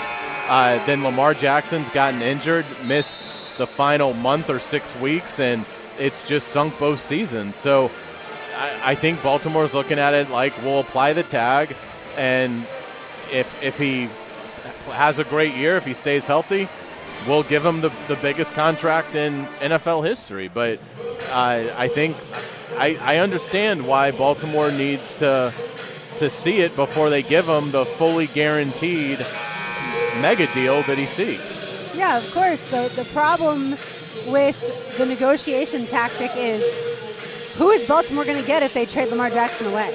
What quarterback is going to come in and run the scheme that they have, and especially where they're picking and everything? Like they don't have, I don't think, a path to get a better quarterback than Lamar Jackson. Yeah, well, and I agree with that for this reason. I think he's really good. I think the, the, the throw that jumped off the page for me when they were here was the Jags had fought back and battled back, and I think he'd taken the lead or certainly was close to it. And then he made the deep throw to DeSean Jackson. Remember the deep throw to Yep. the veteran? That one, man, oh man, I, I thought that throw, that was an elite throw. That wasn't a guy's a better runner than passer, but you know uh, that was a that was a big boy throw in a big boy game. I think that one that one probably stands out in my mind as much as any throw he made all year. Yeah, Well, and that's all, yeah. again, he he's an electric electric player. I mean, he it, it's it's just a matter of uh, his health, and and again, Baltimore could decide uh, as they get closer to this. Uh, there's a lot of teams that would love to have him, and they could get as they get closer to this, they could say, "All right, let, let's try to." We're not going to be able to give him the fully guaranteed Deshaun Watson deal. That would be irresponsible but can they get a little closer to it than maybe what their best offer has been? I wouldn't be surprised if the tag is placed on Lamar Jackson and maybe this summer they're able to, to reach the, the big time deal. Because if you let him go, to Lauren's point, you're now in quarterback purgatory, and that can be a, a tough place to get out from under.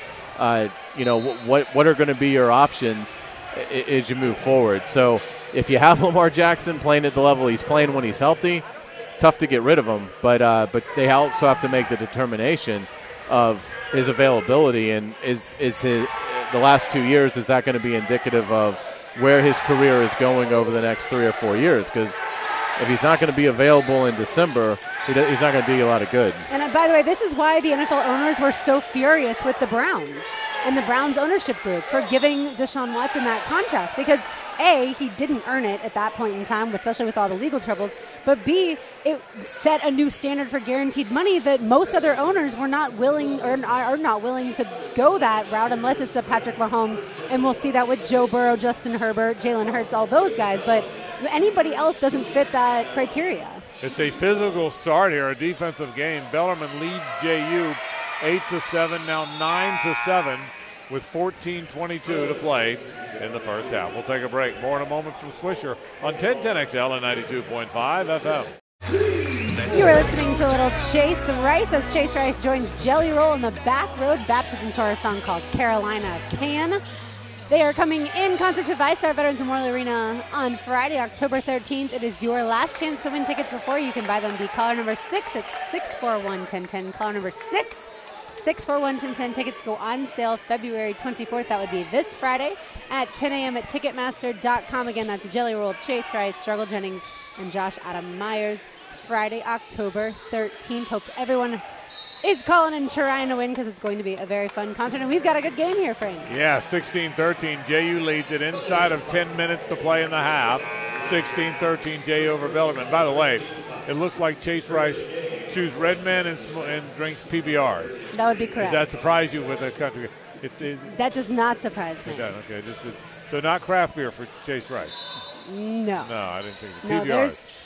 Now that I think about it, I don't think in any country song I've ever heard there's any mention of craft beer, but I- maybe that's because they haven't been to Strings or Intuition. Maybe that's why. I think that's probably it.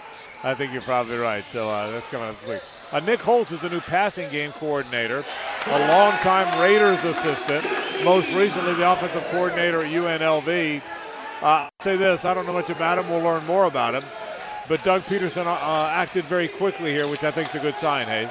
Yeah, I think so too. And and again, uh, with any new coach that comes in here, uh, the message is going to be pretty easy. Don't screw it up because everything is going really well right now. And uh, but yeah, I mean, I have every confidence that he'll be a good addition. And uh, yeah, I mean, I love the staff that, that Doug Pederson has built since he's been the head coach. And I, I I've got he's got my full confidence. So uh, excited to, to learn more about him.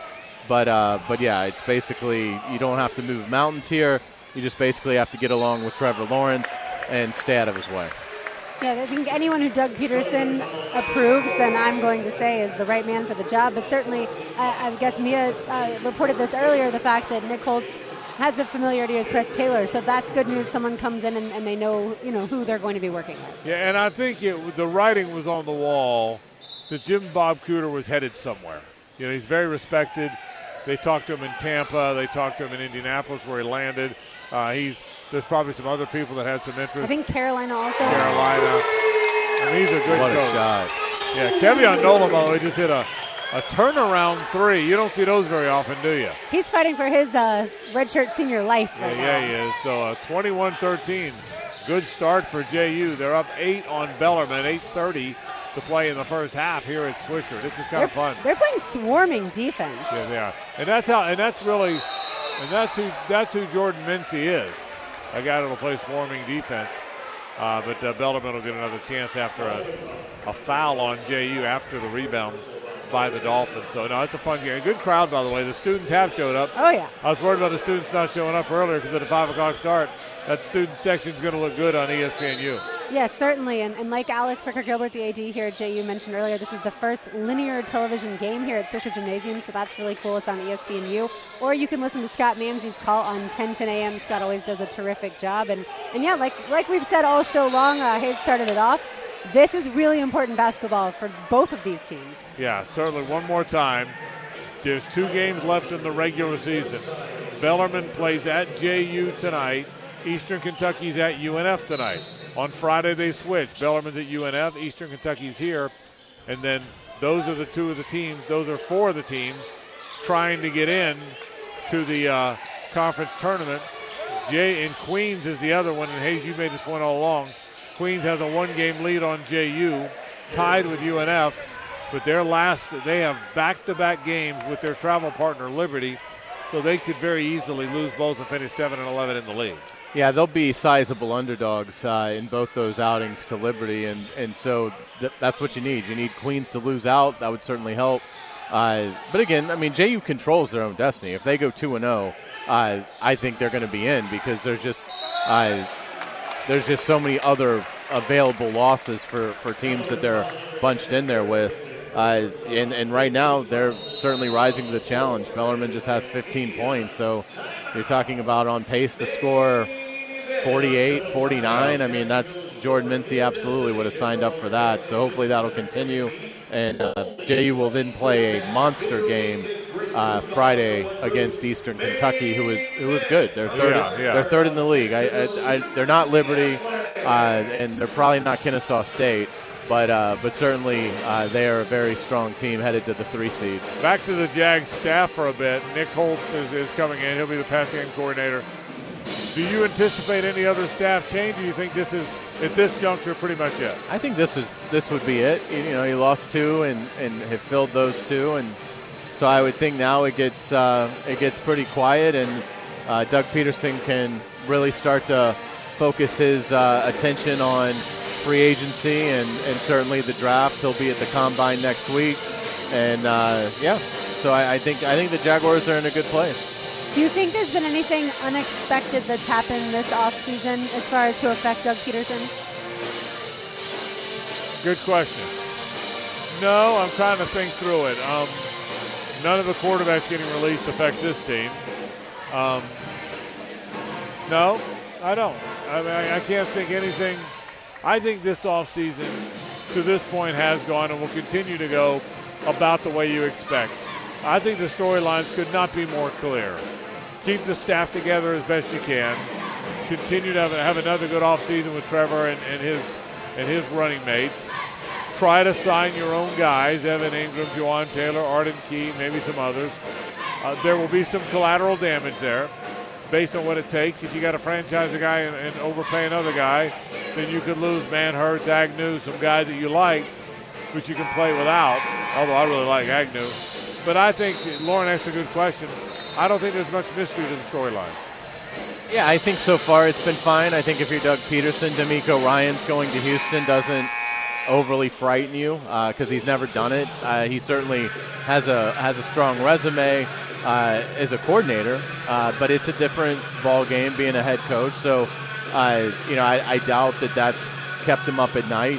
Uh, Tennessee, I, I think it, you're kind of just waiting to see what they do at quarterback. And Indianapolis, I can't imagine, you know, that they're the least bit concerned about what's going on with the Colts. Uh, now it's really just waiting to see what do these teams do uh, at the quarterback position. What did the Titans do with Tannehill? Uh, the Colts and Texans, do they trade up to one? Who ends up being uh, the the quarterbacks that those two teams settle on? And again, if Tennessee elects to cut Tannehill and basically restart, uh, I mean, it's it's going to be about as perfect an offseason for the Jaguars as it could be because now you're at a point where you're the only contender. You've got three teams that are basically all acknowledging uh, at least somewhat of a of a retooling with new young quarterbacks. Meanwhile, you've got one of the best guys in the league. So, uh, you know, I, I think the the real, in terms of the stuff the Jaguars can't control, I think the real mystery is going to come with Aaron Rodgers. I think Aaron Rodgers is a player that could certainly affect the Jaguars' fortunes in the uh, in the short term, and and that's the one that I think if you're Doug Pederson, you're very eager to see what he ends up doing. I think you'd love to just see him retire. Uh, if Aaron Rodgers does decide to continue, then you just want him to see, see him stay in Green Bay, because again, if they trade him, he's going to the AFC. I just can't imagine the Packers are going to trade him to an NFC team. So there's a good chance you're going to have to play him. And I think you're right, Lauren. What you said that you read somewhere or heard from a source or read someone source. Aaron Rodgers, I don't think is going anywhere. I, I think I, I, he's the one guy I get the hunch that something was going to happen with him by now we'd have a better idea what it is. Yeah, he just seems like he loves the attention, and that's Yeah. what this has all been, and, and it will end up being kind of much ado about nothing. Doug Pederson did have to block the Ravens from interviewing Press Taylor as offensive coordinator. I'm not going to say he was necessarily surprised by that, but Right. I think that was a certainly a smart move to block them. Yeah, and I'll say this too. When you have a good team, that mean which they obviously did. When you have a good team, that means you have good coaches. When you have good coaches, they get jobs. Everybody wants to move up. I know Doug pretty well. I'll bet you Doug is pleased as he can be that the coaches that he likes and respects have a chance to do something special. I really believe that. I, I mean, so I, uh, when you have a good team, you have good coaches, and Hayes, when you have good coaches, they get jobs. That's just how it is. Yeah, and that's the route that Doug Pederson took. I mean, no, you know, he he had great mentors, and and, uh, and you know, I think I think Doug will certainly uh, reciprocate that to to the coaches that are now part of the Doug Pederson coaching tree.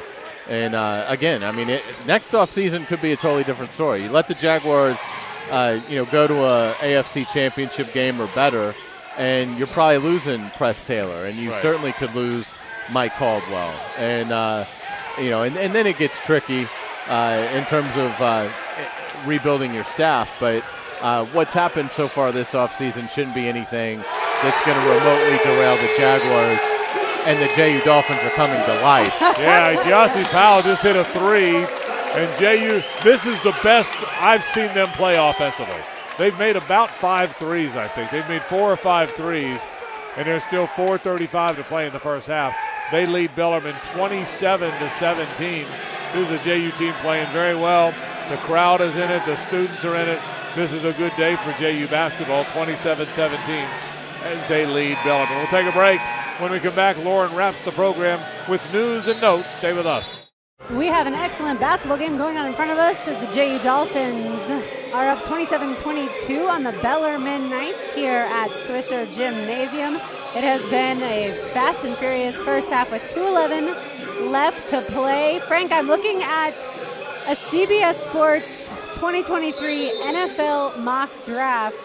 And I have to tell you who goes number one overall, and that would be Anthony Richardson to the Indianapolis Colts via a trade from the Chicago Bears. How about that? I I saw that too. Uh, listen, I um, uh, we always preface it by how hard we're rooting for Anthony Richardson. I'll continue that.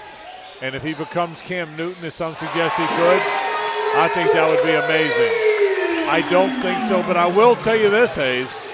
He is going to, as Kevin Nolan drills a three, by the way, about the fifth or sixth three of the half for JU. They're up 30 to 22 on Bellarmine here. I will tell you this, Hayes. He is going to blow people away next week.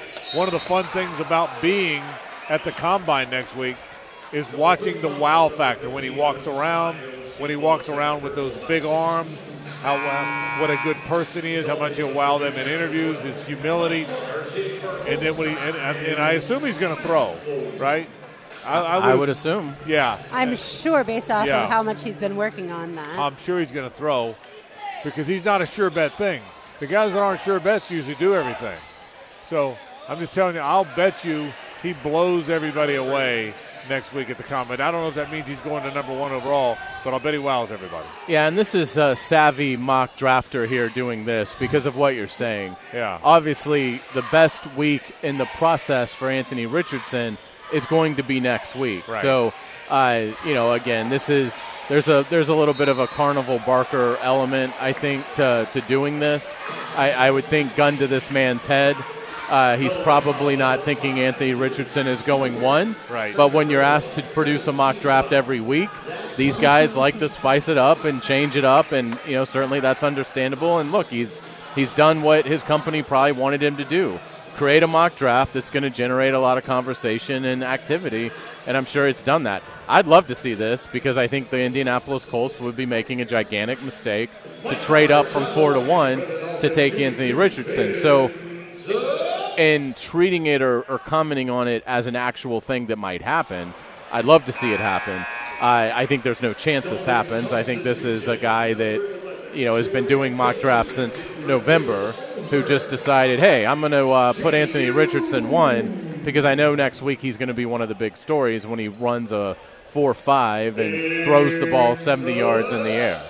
How much will Doug Pederson and Trent Baalke in Indianapolis be trying to figure out who the Colts and Texans Yeah. are trying to get through the draft? That's a great As far as question. quarterback, especially. because we're all they're fans too, just like we are. I think you're mostly next week worried about what you're going to do. I think I think the teams, Lauren. I think if you're a general manager or a coach, the teams you care most about what they're going to do are the ones right ahead of you, because that determines what you can do. So I think when you pay, when a coach or a GM pays attention to what somebody else does, Hayes, it's about the guys in front of them, so it affects what they do. I think it's more that than what your what your in-season opponents do. Yeah, great point. How about that defense there? That's what th- that's what they did all last year. Yeah. Uh, great block there. Mike, Uh, Mike Marsh and Omar Payne are yeah. in the game together Yeah. now. Yeah. Two six ten guys who are big physical players, no question about it. So the J- JU's up 31-24, 40 seconds to play in the first half. It's as well as I've seen him play this year, and I've seen him play Yeah. a number of times. And, and this is this is what we thought could happen. Does the light the light you would think is eventually going to turn on? I, look, I'm surprised the light didn't turn on in December. Yeah. For there was a lot of excitement in the preseason for this club for what they were bringing back, how close they got to the NCAA tournament last year, uh, the additions that they made, and uh, and to this point, it's been disappointing. But if the light does come on for JU, they absolutely can win four or five games in a row and really make this thing interesting. So, again, getting ready to go to half here, and uh, JU's got a nice lead. And That'll yeah, it's gonna that. gonna go to half 31-24. Like Frank said, as uh, Kevin Nolan let off the Wow, shot the at Bellarmine win. coach is livid at the official. Yes, he is. He's holding a fist up, like he's. Is he is he accusing? Did he think Kevin Nolan can, or, or Omar?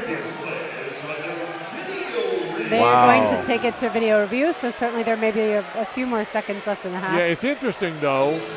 Nolan tried a desperation shot at the buzzer.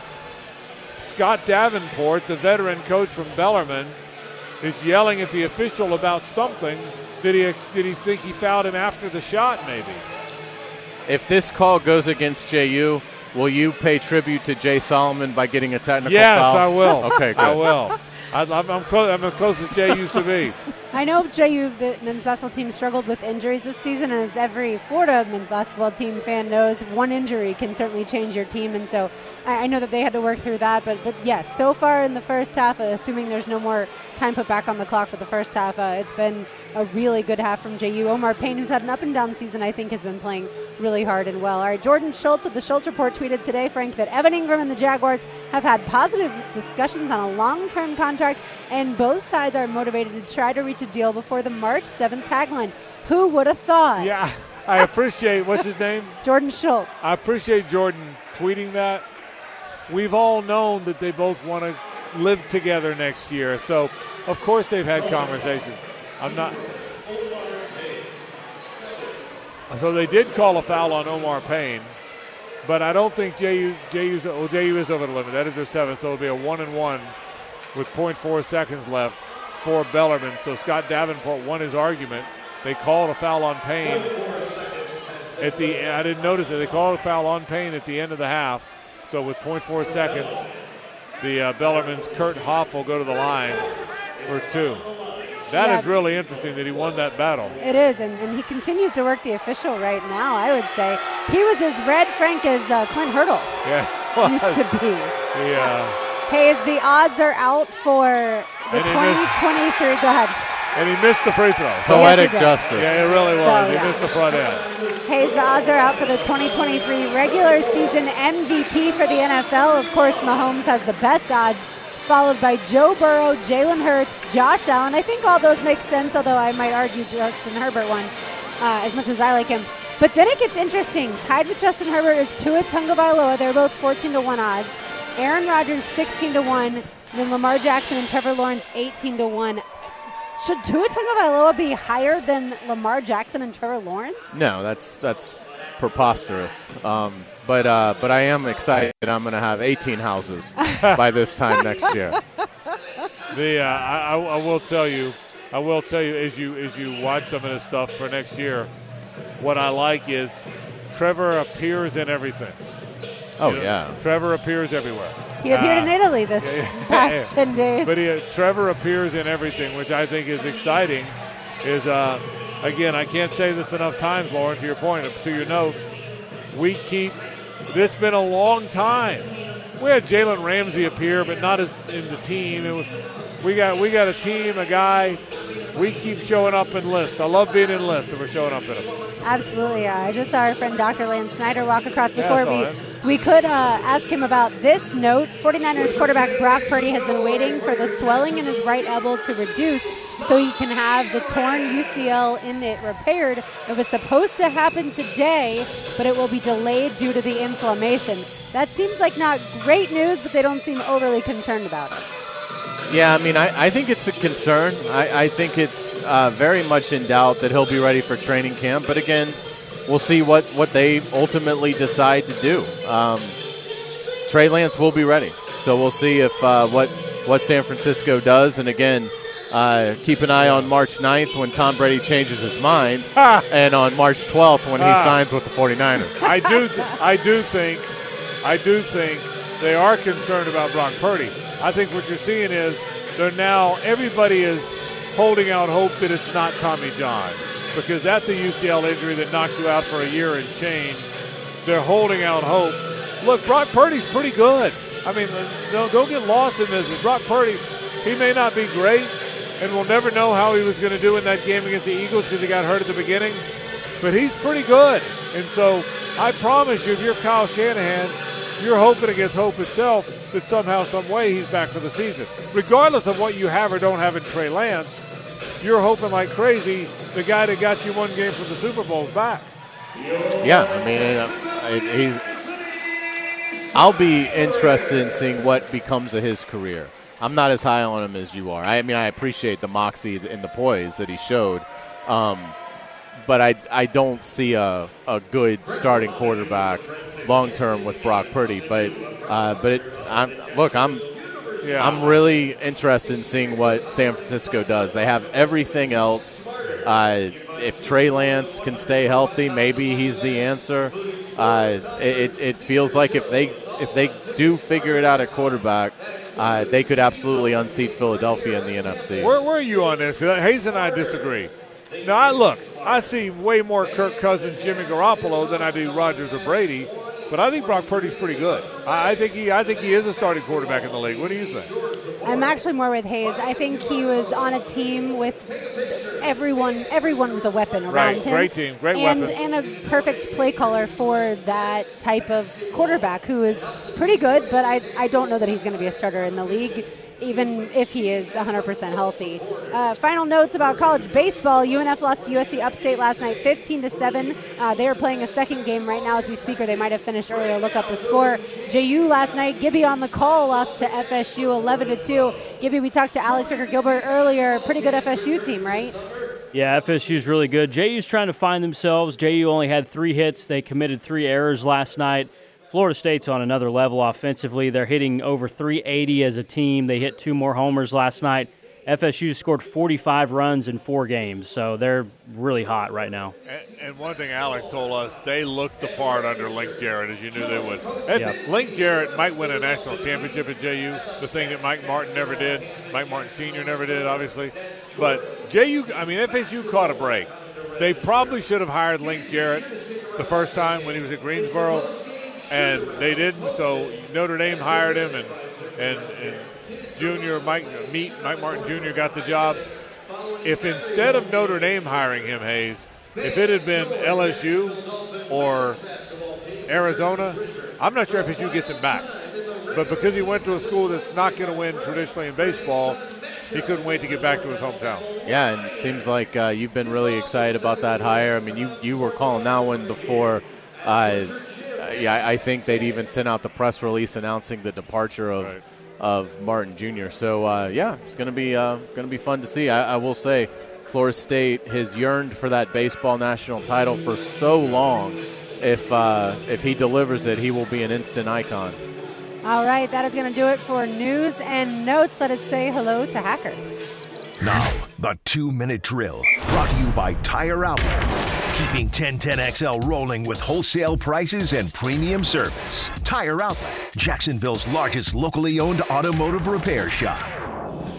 All right, man, Hacker joined us. Haven't seen Hacker in a while. Hacker, let me get right to it. How the Magic this year? Are they any good? I need to know. I need details. Hey, you know what? They've won 24 games, which is two more than they won all of last year. So it's all about progress, Frank. Progress is being made, and I'm excited about it. You're preaching to the choir, bro. My team's going to hopefully lose 90, not 100 this year, so I'm all about that.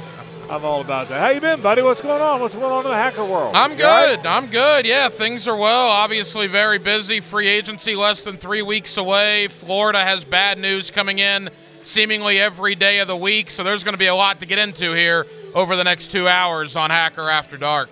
You always have about 78 guests per show, and I love it. You do a great job of that. Who are the guests tonight? Who's coming up? Yeah, guest lineup is pretty heavy again tonight. We'll go down to Gainesville. Andrew Spivey, GatorCountry.com. What happened right. with Patrick Toney? Uh, Andrew's got some pretty interesting information on that. We're going to hear from him in the 7 o'clock hour. Steve Palazzolo, one of the main guys at Pro Football Focus. We'll do a little Jaguar offseason with him.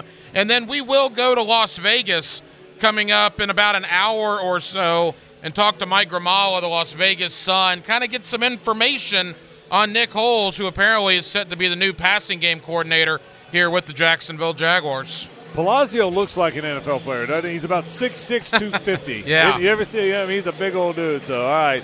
Hack will be great. We'll be listening. Thanks, buddy. Thanks, guys. All right. Hacker Nation uh, filling in for Baloo. Baloo on vacay. So, uh, Hacker's got it for you. We're just about out of time. One more time 31 24 at the half. JU leads Bellarmine. JU desperately trying to get into the conference tournament.